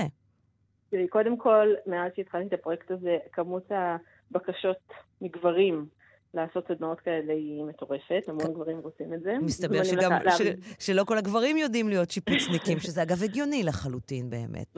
זה בסדר גמור. בוא לא ניפול לסטריאוטיפים לשום כיוון. לגמרי. אני רק, אני, זה, זה מעניין, כי באמת בהתחלה שדיברתי על זה עם אנשים, אמרו לי, זה יהיה יותר מדי שבירת מוסכמות, אבל אם תשימי לב, אנחנו התחלנו את זה מנשים שהן לא יכולות לחכות לבן הזוג שלהם שיגיע בערב הביתה ויתקן את זה. כי אין בן זוג. כי אין בן זוג. אז בעצם, כן, יש כאן שבירת מוסכמות ואין כאן שבירת מוסכמות, כי בעצם אישה או גבר שהם יחידנים, הם בעצם צריכים לתפקד בכמה תפקידים. אני חושבת שאולי זה היה אחד ה... אחד הכלים שאבא שלי רצה שנקבל, שנוכל לבנות, שנוכל לחיות גם בלי להסתמך, או לחכות למישהו שיגיע בערב הביתה ויעשה בשבילנו משהו. ובעצם האנשים האלה, זה לא שיש להם ברירה אם לעשות טסט לאוטו, או אם יש להם נזילה, זה לא שיש להם חלוקת עבודה, אני אטפל בזה ובן הזוג יטפל במשהו אחר. הן חייבות לעשות את זה. אנחנו, אפשר לראות גם את האפקט המניפה של זה, כי אחת הנשים למשל אמרה, אמרה לנו שהיא כבר עשתה בבית תיקון, והבת שלה אמרה לה, מה, אמא, את קודחת? מה? היא אמרה לה, כן, הנה בואי, גם את יכולה, וכבר העבירה את זה לדור הבא, שיראה, שזה יראה לו פחות מוזר. אגב, אנחנו מדברות על חברות שמרניות, אבל אני לא חושבת שבחברה חילונית או בחברה הכללית, זה מאוד נפוץ שילדות חילוניות או, יל... או נשים חילוניות כל היום מסתובבות עם מברגים. ו... לא נפוץ בכלל, אני יכולה כן, להעיד. זה... לא נפוץ לחלוטין. כן, אז זה לא משהו שהוא קשור לחברה בהכרח שמרנית. חד משמעית, לא קשור בהכרח לחברה שמרנית, ואני חושבת שזה משהו שבאמת כל אישה יכולה לצאת נזכרת ממנו. כשזה קורה, שהסדנאות האלה קורות, את מדמיינת לעצמך את אבא? מה הוא היה אומר אם הוא היה רואה את זה? בהתחלה היה לי קשה. זה אירוע מרגש וכיפי, זה ממש אווירה מדהימה, ולי היה קצת תמיד איזו משקולת ש... קצת מקשה עליי לשמוח לגמרי. כן, אני חושבת שהוא היה מאוד מאוד שמח. אבא שלי היה מנהל סניף בנק, אבל כשאנשים ראו אותו, הם תמיד שאלו אותי, הוא עושה משהו עם הידיים, הוא רצף, הוא עובד בבניין או משהו כזה. זה היה, זה היה לו מאוד חשוב להיות מחובר לקרקע, ובאמת לנו הוא לא עשה הנחות. אם היה לנו פנצ'ר ב-שתים עשרה בלילה, הוא היה מדריך אותנו בטלפון איך להחליף אותו, איך לתקן נזילות, הוא... זה, באמת הוא הכשיר אותנו לזה. Mm-hmm. אני חושבת שהוא ישמח שה, שהדבר, שהכלים האלה לא, נשאר, לא נשארים בגבולות המשפחה, אלא יוצאים מהלך. ועכשיו מבחינה מעשית, מרכז הצעירים של עיריית ירושלים מפעיל את הפרויקט, ומתכננים לפתוח מחזורים נוספים, נכון? כן, האמת שיש לנו שותפות נורא נורא טובה עם עיריית ירושלים, ועם יועצת ראש העיר לענייני מזרח ירושלים, ועם סמנכ"לית העירייה, mm-hmm. ובעצם אחרי שהם ביקרו באחד המחזורים שלנו, הם החליטו לאמץ את הפרויקט ולהמשיך לפתוח עוד שני מחזורים. איזה יופי. תמר אכניץ, תודה רבה לך. חג שמח. תודה על מה שאת עושה, וחג שמח. אחת עשרה עשרים וארבע כאן בסדר יום, חוזרים לתמר אלמוג שנמצאת בבית המשפט, שם נמשך הדיון. מה אומר כל צד? שלום קרן, אז שרה נתניהו סיימה להעיד, עדות שבעיקרה היא אומרת שהטענות נגדה הן פשוט טענות שאינן נכונות, היא אומרת שהיא חוזרת שוב ושוב על הנרטיב שהתקשורת רודפת אותה, ועורכת הדין נעמי לנדאו בעצם שואלת אותה על ניהול, על זה שהיא החזיקה עובדות לטענתה יותר מ-שתים עשרה שעות. שרה נתניהו אומרת, ממש ממש לא, אני לא רוצה עובדים אחרי הצהריים בשעות האלה. היא מוסיפה, וכאשר היא נשאלת בכלל על ידי עורך הדין של חברת כוח האדם, אז הוא שואל אותה, אומר, אני מנסה להבין את סדר היום שלך, להבין כמה פגשת באותה בשיר הרבן. ועורך, והשופט אומר, שזו נקודה מעניינת, וכששר נתניהו ככה עוצרת לרגע, הוא אומר לה, אני מסביר לך גזרת נתניהו, הוא יותר מהצד שלך, הוא מרים לך פה להנחתה. Hmm.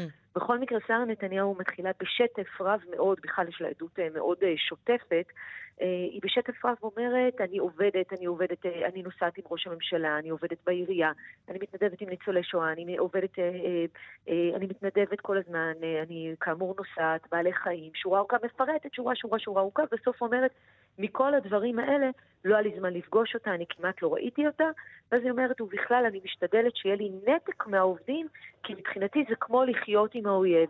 אני פוחדת שאם אני אחייך או אומר משהו למישהו, אז יפרשו את זה בדרך אחרת, יש עליי צל, יש עליי את הנרטיב הזה, שהיא חוזרת ומדברת עליו, ועל כן אני ממש פוחדת אה, מעבר לשלום לומר משהו, כי מי יודע איך יפרשו את זה. כך אה, בעצם עדותה של שרה נתניהו, שעולה בעצם כעדת הגנה, לטובת עצמה בתביעה הזאת. עכשיו היה פה עוד דבר מעניין, קרן. העדה הבאה היא עובדת במעון שאומרה להעיד לטובת שרה נתניהו, והיא נכנסת ככה דמיינית, זה עטופה, היא עטויה עם משקפי שמש, עם מעיל, עם כובע, מנסה להסתתר מהמצלמות, נכנסת מתחבקת עם רעת ראש הממשלה, הן משוחחות כמה מילים ביניהן, מתחיל ויכוח, האם מותר להן לדבר, אסור להן לדבר, כעת העובדת הזאת תעלה להעיד, היא כאמור עולה להעיד מטעם רעת ראש הממשלה. אוקיי, ואם יהיו עדכונים נוספים, אנחנו כאן. תודה. גם אנחנו. תודה רבה. שלום לדקלה אהרון שפרן, כתבתנו לעניין הבריאות. שלום קרן. טוב, מאיפה נתחיל? שלל נושאים סביב סוגיית רפורמה, הרפורמה בקנאביס הרפואי, ובעיקר העתירה לבג"ץ שמכריחה את משרד הבריאות לקבל צעדים שספק אם היה מקבל אחרת. החדשות האחרונות נוגעות לכך שלמעשה משרד הבריאות מפרסם לראשונה סוג של מחירון לקנאביס, שזה מבחינתו צעד בדרך לפיקוח על מחירים, על מחירי הקנאביס. ממש ככה. קודם כל המדינה משיבה לבג"ץ בענייני המחירים של הקנאביס, ולפי התשובה מדובר במחיר גג של מאה וחמישים שקלים לכל עשרה גרם של חומר. לא יוסיפו, בעצם למחיר הזה מוסיפים משהו כמו שלושים שקלים עמלה עבור רוקח אם הקנאביס נמכר בבתי מרקחת. לגבי ילדים עד גיל שמונה עשרה, המחיר המקסימלי אמור להיות קבוע ולעמוד לכל היותר על ארבע מאות ושבעים שקלים בלי קשר לכמות. צריך לשים לב לכך שבתשובה שמוגשת לבג"ץ מדגישים שהמחירים הללו מוצאים בגלל צו הביניים שבית המשפט מוציא, ושאין בהם משום קביעה מחייבת לגבי מחיר עתידי או לגבי עצם הצורך בפיקוח על מחירים. Mm-hmm. כלומר, אי אפשר להגיד שמדובר כאן בהכרח באיזשהו תקדים בפיקוח על המחירים של הקנאביס, אבל המדינה אומרת, טוב, מכריחים אותנו, אז אנחנו אומרים מה מחיר הגג. לפני כשבוע נכנס לתוקף הצו של בג"ץ, שלפיו חברות הקנאביס צריכות לחזור ולספק את החומר למטופלים בתנאים של ההסדרה הישנה. הרכב השופטים בראשות השופט מלצר קבע שהמחיר צריך לעמוד על כ-שלוש מאות ושבעים שקלים בחודש. החברות היו מחויבות לכך מיום ראשון שעבר, אבל אם אנחנו בוחנות את המציאות בשטח, וכן, היא כמובן הרבה יותר מורכבת.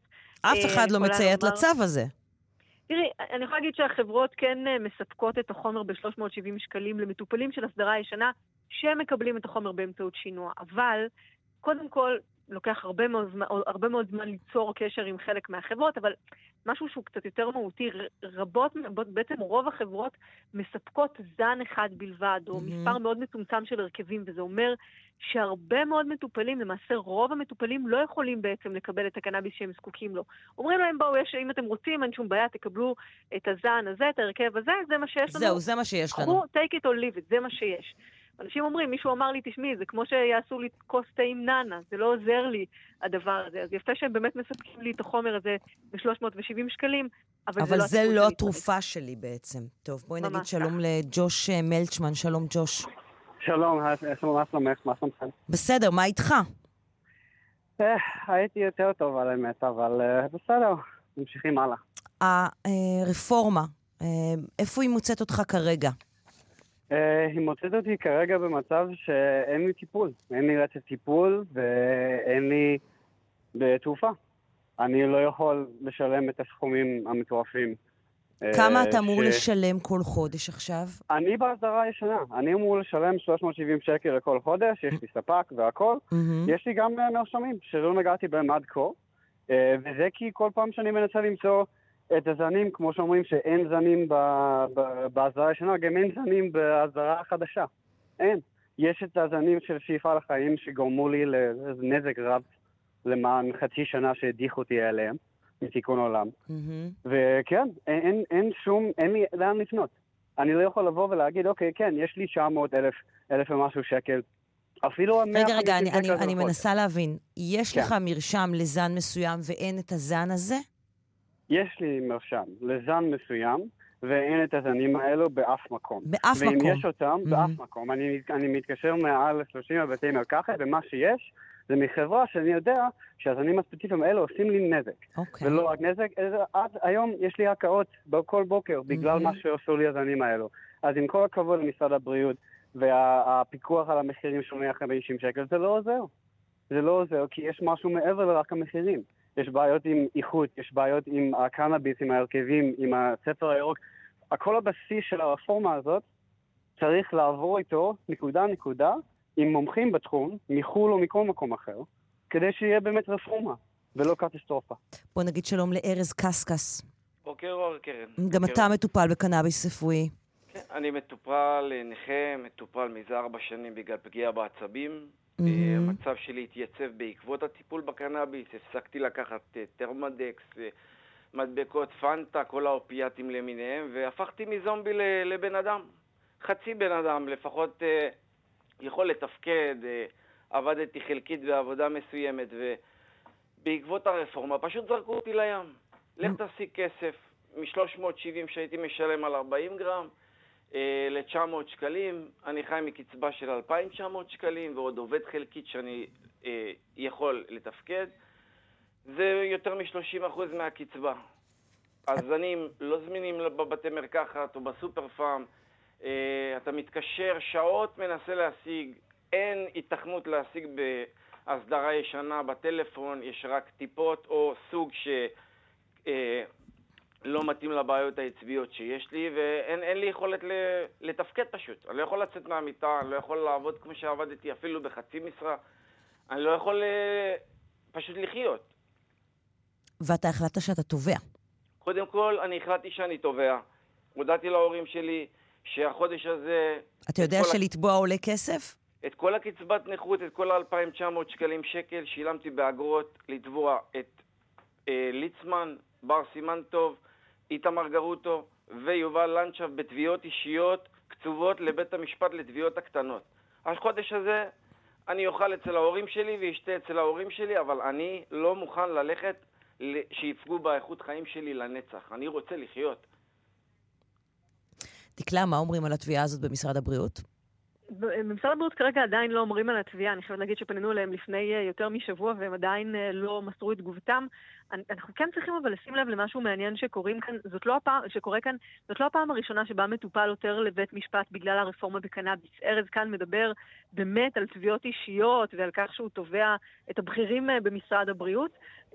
אנחנו רואים שיש יותר ויותר מטופלים שבוחרים את הנתיב הזה, המשפטי, כדי להתמודד עם המצב הקשה בשטח. יש תביעה ייצוגית שהוגשה נגד היחידה לקנאביס רפואי וחברות הקנאביס, בסך כולל של שש מאות וחמישים מיליון שקלים. הייתה גם תביעה של מטופל בבית משפט השלום בתל אביב, שבה השופטת הציעה רשמית למשרד הבריאות לפצות את המטופל מבלי להודות באשמה ולחסוך בכך את הליכי המשפט. אנחנו רואים שבגלל המציאות הזאת שמתרחשת כאן בחודשים האחרונים בעקבות הרפורמה הגדולה הזאת בקנאביס, יש פשוט מטופלים שאומרים, טוב, אנחנו לא מצליחים לה, להשיג את הטיפול בשום דרך אחרת, אז, אז בוא נפנה לערכאות uh, משפטיות. וכן, עוד, עוד uh, מילה אחת, אנחנו רואים כאן שבג"ץ באמת פסק לגבי uh, העובדה, לגבי העניין שהחברות צריכות לספק את החומר במחירים של ההסדרה הישנה, וזאת באמת התערבות של בג"ץ ברפורמה, אבל אנחנו שומעים מהאנשים הללו, מהמטופלים, שזה לא קורה, וזה גם, בוא נגיד שגם אם הם אומרים שזה קורה, זה לא משמעותי, מכיוון שהסוגיה הזאת של ההרכבים של הקנאביס, שכבר לא קיימים, זאת סוגיה מאוד מאוד מהותית, בעצם אנשים שקטעו להם את הרצף הטיפולי, ואין להם כרגע טיפול מתאים. זה עניין, זאת סוגיה מאוד מאוד מהותית, שכרגע אף אחד לא נותן עליה את הדעת, אף אחד לא מצליח לטפל בה. סליחה שאני קוטע אתכם, הם ברחו, כל הבכירים ירדו מתחת לאדמה, אין להשיג, גם חיים יוסטמן ומורדכי בבצ'ה כבר לא עונים לטלפונים של החולים. אלה היו העוזרים של ליצמן, עדיין העוזרים של ליצמן. אנחנו מתקשרים ואף אחד לא עונה, אנחנו לבד עם עצמנו, יש חוסר בזנים, הם מנפיקים, הם מנפיקים אה, רישיון ורישיונות אה, אה, ניפוק, שהם לא קיימים, הם ריקים, חולים הולכים לבית מרקחת לקבל את התרופה, אומרים לו אדוני, המרשם ריק, ופונים שוב, ופונים שוב. כל המערכת הזאת שחותמת על הדבר הזה צריכה לעצור ולחשוב. Okay. יושבים פה בני אדם מאחורה, יושבים פה אונקולוגים, יושבים פה חולים אפילפטיים. אנחנו לא יכולים להיות השפני ניסיון יותר. כן, חד משמעי. טוב, דקלה, אנחנו כמובן נמשיך ונעקוב. גם כאן אצלנו, זה מאוד מתסכל לראות שזה לא הולך לשום מקום, שזה לא משתפר. דקלה אהרון שפרן, כתבתנו אה, לענייני בריאות, ג'וש מלצמן וארז קסקס, רק בריאות לשניכם, מטופלים בקנאביס רפואי. תודה רבה. תודה רבה. פרסומת ותכף נחזור. אחת עשרה שלושים ושבע, כאן אה, בסדר יום, שלום לאורית בוערון. שלום, בוקר טוב. אנחנו הולכות לעשות אה, סיכום קצת אה, אחר, את יודעת, עושים סיכומי עשור וסיכומי שנה, ונגמרת עוד שנה, ואת מסכמים את השירים הטובים ביותר, והספרים הטובים ביותר, וטלוויזיה. אנחנו נעשה סיכום של האם המדינה עמדה בחובת ההנגשה שלה. והנתונים שמביאים לנו, מביאה לנו המרכז, מנכ"לית המרכז להעצמת האזרח, מלמדים את הדברים הבאים. מתוך אלף ארבע מאות שישים ושש בניינים שמחויבים בהנגשה, לפי הסעיף בחוק, הונגשו עד כה כמה? שבע מאות ומשהו, נכון? שבע מאות וחמש. כן, חמישים אחוז פלוס מינוס. אה, והנה מצטרפת אלינו גם עינת פישר ללו, מנכ"לית, מנכ"לית המרכז להעצמת האזרח. שלום עינת. שלום, בוקר טוב. הנתונים שככה התחלנו לגעת בהם, קודם כל, למה חשבתם ללכת ולחפש אותם בעצם? אז אני חייבת להודות ולהגיד שלא חיפשנו את הנתונים, הם די הגיעו לפתחנו. זאת אומרת, אנחנו במרכז להעצמת האזרח עוקבים אחרי כל הצעות החקיקה הממשלתיות. ובמעקב שלנו באמת גילינו שהממשלה ככה, כחלק מעבודתה השגרתית, מבקשת להאריך בשנה את הצו על נגישות, ואפרופו זה פרסה את, את נתוני היישום, שזה גם מה זה אומר להאריך בשנה את הצו על נגישות? להאריך בשנה זה אומר שלמרות שהחוק היום בנוסחו מחייב את הממשלה לסיים הנגשה של מעל אלף ארבע מאות מבנים שהם בידי הממשלה עד סוף השנה הנוכחית. עד סוף אלפיים תשע עשרה. כן, עד סוף החודש הזה. Mm-hmm. הממשלה עכשיו מבקשת להשתמש בסמכות שלה ולהאריך את זה בעוד שנה. זאת אומרת, לתת mm-hmm. לממשלה עוד שנה. כי היא לא מילאה את עבודתה. היא לא עמדה ב- ביעד הזה. צריך להגיד שהממשלה מאוד מפרטת. היא גם אומרת שהיא גם הנגישה פחות ממחצית מהמבנים. עד כה הנגישו לפי נתוני מינהל הדיור הממשלתי שבע מאות וחמש מבנים, כשיש עוד שבע מאות שישים ואחת מבנים שצריך להנגיש אותם או לטפל בהם לאורך השנה. על איזה מבנים אנחנו מדברים? בעצם לפי ההגדרה של החוק וגם לפי מה שהנתונים עולים, מדובר בכל מבנה ששייך לרשות ממשלתית, ממבנים של משרדי הממשלה, של הכנסת, מבנים שנותנים שירותי בריאות, מבנים שנותנים שירותי חינוך, גם, גם בנתונים האלה. כלומר, בתי ספר, סניף של הביטוח הלאומי, סניף של משרד הפנים, סניף של קופת חולים. בתי חולים. כן, יש גם מבנים, לפחות לפי הנתונים, יש כ-מאה ושלושים מבנים, סליחה, מאה ושישים מבנים שהם לא ממש בידי הממשלה, שהממשלה הזכירה אותם, אבל שש מאות מבנים הם מבנים שהם של גורמים ממשלתיים פרופר, mm-hmm. שהם היום לא נגישים, ושבעצם הממשלה עכשיו מבקשת עוד שנה כדי... קשת הערכה. אה, לא, כדי... המורה, לא הספקתי, לא הספקתי לגמור את העבודה, אני מבקשת עוד שנה כדי לסיים אותה. בדיוק ככה. אני כן חשוב לי מאוד להגיד שזה עדיין לא מעשה עשוי. הצו הזה עדיין, הוא עדיין טיוטה עד ה-עשרים ושישה לחודש, עד סוף השבוע הזה בעצם... לא, אבל את יודעת מה, הבריר, מה, מה הברירה בעצם? אם הם לא, לא, להיות, אם הם לא ישלימו יכול... את עבודתם, אז מה נעשה? נגיד להם... אז יכול להיות, אה, אה, הציבור בהערות או, או הארגונים שהם רלוונטיים יכולים לעשות כמה דברים. כמובן שאין מה לעשות, המבנים לא מונגשו, זה לא יעזור, mm-hmm. אבל כן אפשר אולי לבקש מהממשלה לעבוד מהר יותר, ולא לעבוד שנה שלמה אלא חצי שנה, או לבקש אה, איזושהי, אה, איזושהי בדיקה יותר מעמיקה בסוף השנה הזאת, או לבקש פתרונות. זה בדיוק המקום של הארגונים שהם מומחים בתחומי הנגישות, לבוא ו- ולהביע את עמדתם. התהליך הזה שהממשלה מבקשת הערות מהציבור, יש לו המון המון משמעות, כדי שלא נמצא את עצמנו בסוף עשרים עשרים בדיוק באותה סיטואציה. שעדיין ש... נשארו חמש מאות ש... מבנים להנגשה. ואנחנו חוזרים אלייך, אורית, שלום שוב. היי. ואנחנו רוצים להבין ממך, מה זה אומר שהמדינה לא עושה את העבודה שלה? אז אם נרד לפרט, וליום יום של כל... אחד שדומה לי, אני היום, אני חמש עשרה שנים מתניידת בכיסא גלגלים, ובפועל, כשאני מבקשת להגיע, ממש כמו שקרה לפני, משהו כמו שבועיים וחצי, למשרד הפנים באשקלון, ואני נדרשת לבקש עזרה מאיזה מאבטח שיפתח לי איזה דלת צדדית, שמתוכה אני אוכל להיכנס, כי אחת, שתיים, שלוש וארבע זה לא נגיש, כי יש כי כי כי אין דרך אחרת. אין אין אין לי דרך אחרת, אני אמורה. כלומר, הדרך היחידה שלך בעצם ההנגשה במרכאות של המקום זה דלת צדדית, את צריכה להגיד למאבטח, סליחה מאבטח, אני על כיסא גלגלים, אתה יכול לפתוח לי בבקשה את הדלת בצד. ממש, זה לבוא עם עוד מעט עם שלט ותעזרו לי. שאיזה תחושה, שאיזה תחושה זה גורם? אני, אין לי, אין דרך יותר מתסכלת לבן אדם להגיע למקום ולהבין ש, שהדלת נעולה. מבחינתי מדרגה היא קיר, קיר, קיר אטום שאי אפשר, אי אפשר לעבור דרכו. וה, והתחושה של להגיע למקום כזה בשם המדינה, שמחוקקת חוקים ולא יודעת לאכוף אותם, ועוד מבקשת ערכה, אני כאזרח פשוט קטן, אה, שמבקש אה, לחיות את חייו בכבוד. אה, לא אמור אה, אה, להרגיש נזקק. אני, אני רוצה להגיע לכל מקום, ולא ביקשתי שהנגישו לי את אה, הגלגל הענק בסופרלנד או בלונה פארק, למקומות האלמנטריים שמשרתים אותי כאזרח. לא הגיוני שאני, גם היום, כשיש חוקים שאמורים להגן עליי ועל דומים לי, צריכה באמת להרגיש נזקקת. זה מעליב, זה לא נכון. וגם אם יש חיוכים בדרך ועדיבות, זה לא מספיק. נגישות זה לא רק רגישות, זה שוויון, והמדינה חוטאת, פשוט חוטאת אה, אה, למול כולנו. יש פה, אם אני רוצה להגיע לה, אה, לנסוע ברכבת, אני צריכה לתאם מראש, והבירוקרטיה שסביב זה, חופש התנועה שלי מוגבל, ובחסות המדינה אה, יש, אה, יש הצדקה לכך. אה, את רואה, את רואה, את רואה איזשהו, את אומרת בתחילת השיחה שאת חמש עשרה שנה על כיסא גלגלים, יש לך ניוון שרירים.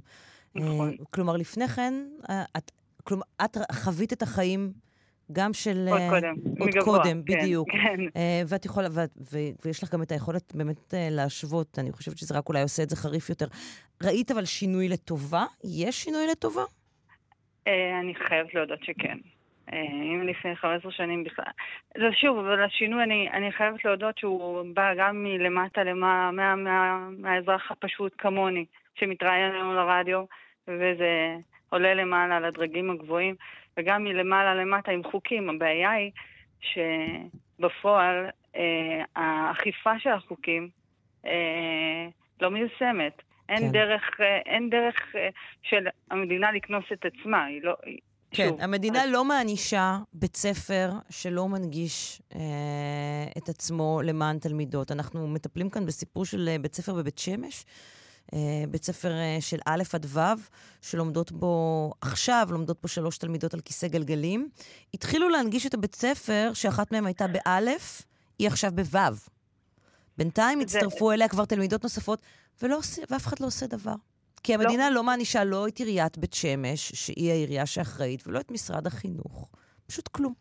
אין, ושוב, אני יכולה באותה, עם אותה נשימה להגיד לך, שכשאני ניגשת לבית ספר פה, שאני רוצה להגיע אליו, והאחיין שלי לומד בקומה למעלה, ויש מעלית, והיא אמורה להיות מופעלת כבר מתחילת שנה שעברה, לפי כל התחזיות, ואני רוצה רק להפתיע אותה עם בלון ליום הולדת, אני לא יכולה להגיע אליו, כי הם לא מפעילים את המעלית בגלל לא יודעת מה.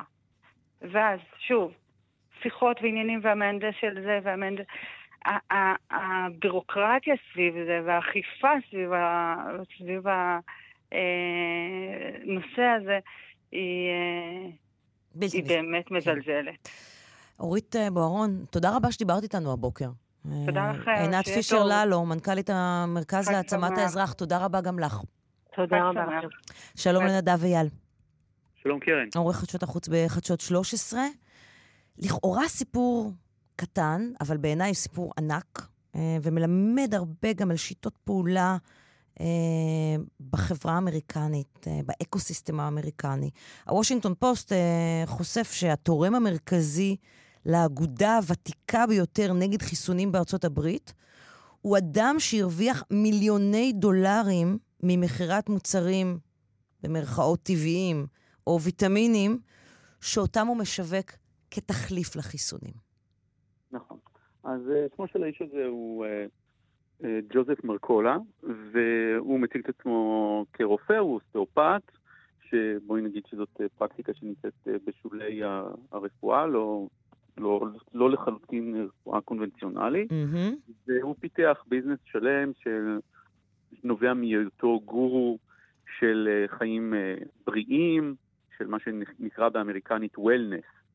והמשמעות האמיתית של הדברים האלה מבחינתו הייתה בנייה של אימפריה של למעלה מ-מאה מיליון דולר, ובמשך שנים מסתבר שהוא תרם לאגודה הוותיקה ביותר, כפי שאמרת, שפועלת נגד חיסונים בארצות הברית, מנסה, כמו שהם אומרים את זה, to educate the public, מה שקרוי לפעמים בשפה המחובצת של השרלטנים האלה, an informed choice, כן, בחירה מודעת. בחירה מודעת, כן.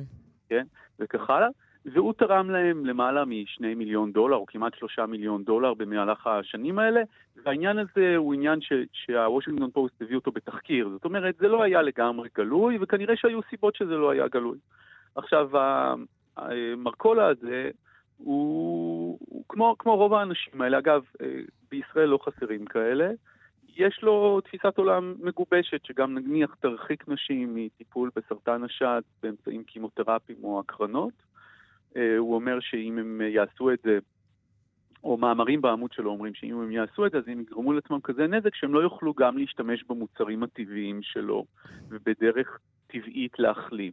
זאת אומרת, הוא, הוא מסית באופן מודע לכך שאנשים לא ישתמשו בטיפולים קונבנציונליים, שאנחנו mm-hmm. יודעים היום שהם הטיפולים המרכזיים שעלו בצורה ניכרת את תוחלת החיים של חולי סרטן, ודגש על סרטן השד, ששם היו התקדמויות מדהימות ב-עשרים השנים האחרונות. עכשיו רגע, אני חייבת לעצור אותך רגע ולשאול מהתרשמותך. האם האיש הזה הוא אידיאולוג, או שהוא עושה את זה באמת כדי לקיים את אימפריית הוויטמינים שלו? תראי, את יודעת, כשבן אדם מרוויח בסוף כל כך הרבה כסף... אז אתה אומר לעצמך... בינו לבין עצמו, האם הוא משוכנע שמה שהוא עושה הוא לחלוטין נכון?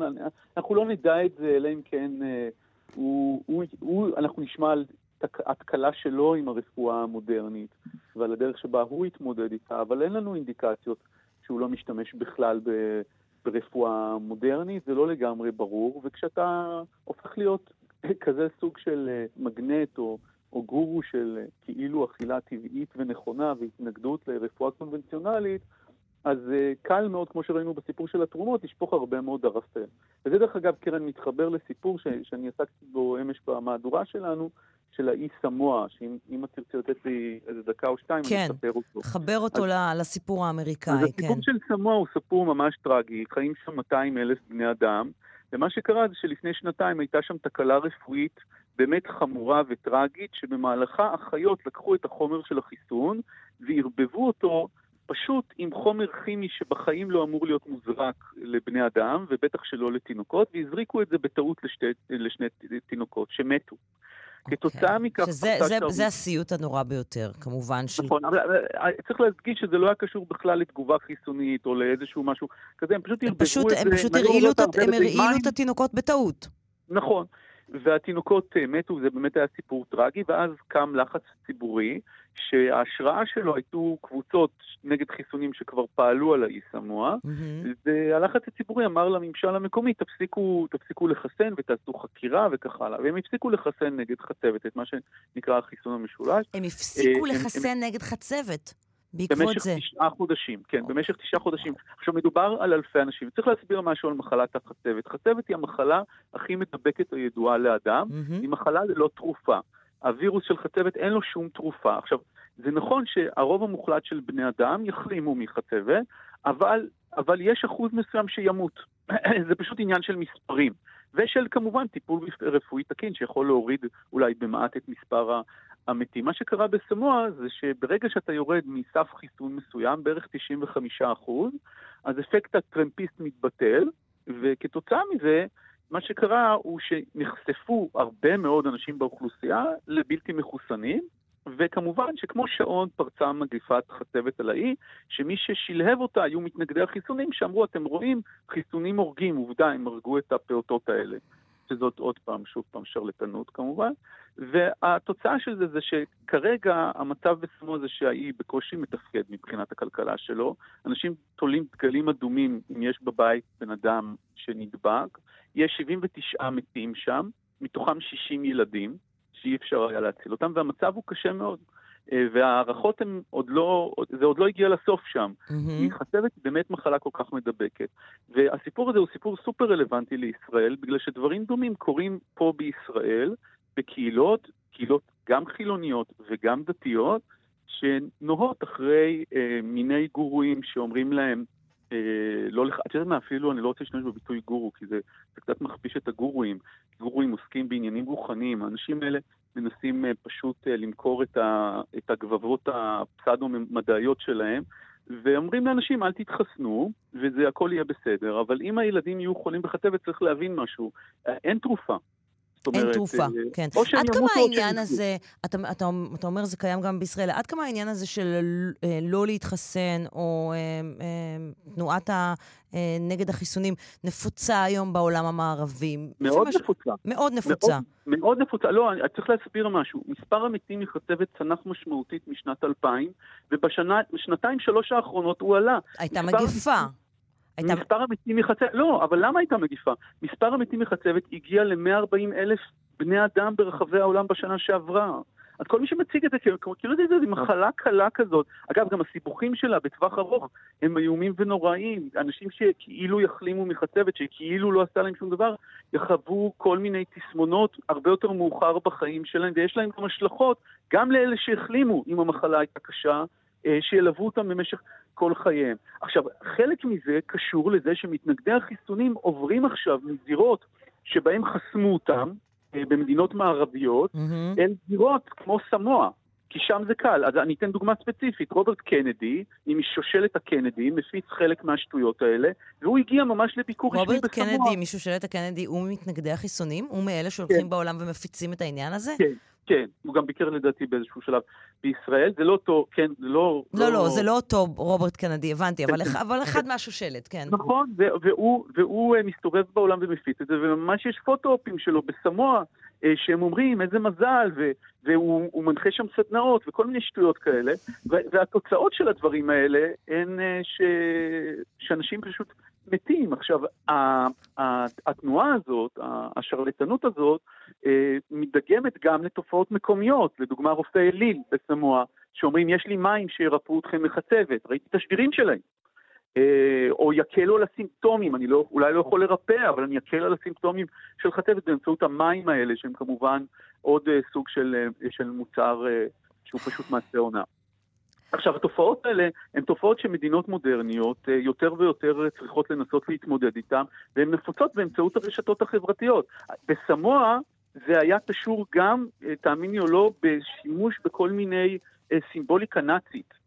הסימבוליקה המתנגדת שם לחיסונים, ברשתות החברתיות, חלק מהתופעות הקלאסיות של התנגדות לממסדים mm-hmm. וחוסר אמון באשר הוא. כן, זהו, זהו, החיבור בסופו של דבר בין הדברים האלה, זה, זה מה שעולה. נדב ויאל, עורך חדשות החוץ של חדשות שלוש עשרה, תודה רבה על השיחה המרתקת הזאת. תודה, קרן, תודה. אז אנחנו uh, כמעט סיימנו. נגיד תודה לעורכת uh, רונה גרשון, על ההפקה היו uh, תומר שלפניק וסמדר טל, על הביצוע הטכני יואב כהן. תודה רבה לכם, מאזינים יקרים, שהייתם איתנו בשעתיים של סדר יום של יום שני. אנחנו נהיה כאן גם מחר, באותה שעה, עשר בבוקר. שיהיה לכם המשך יום טוב, תשמרו על עצמכם. להתראות.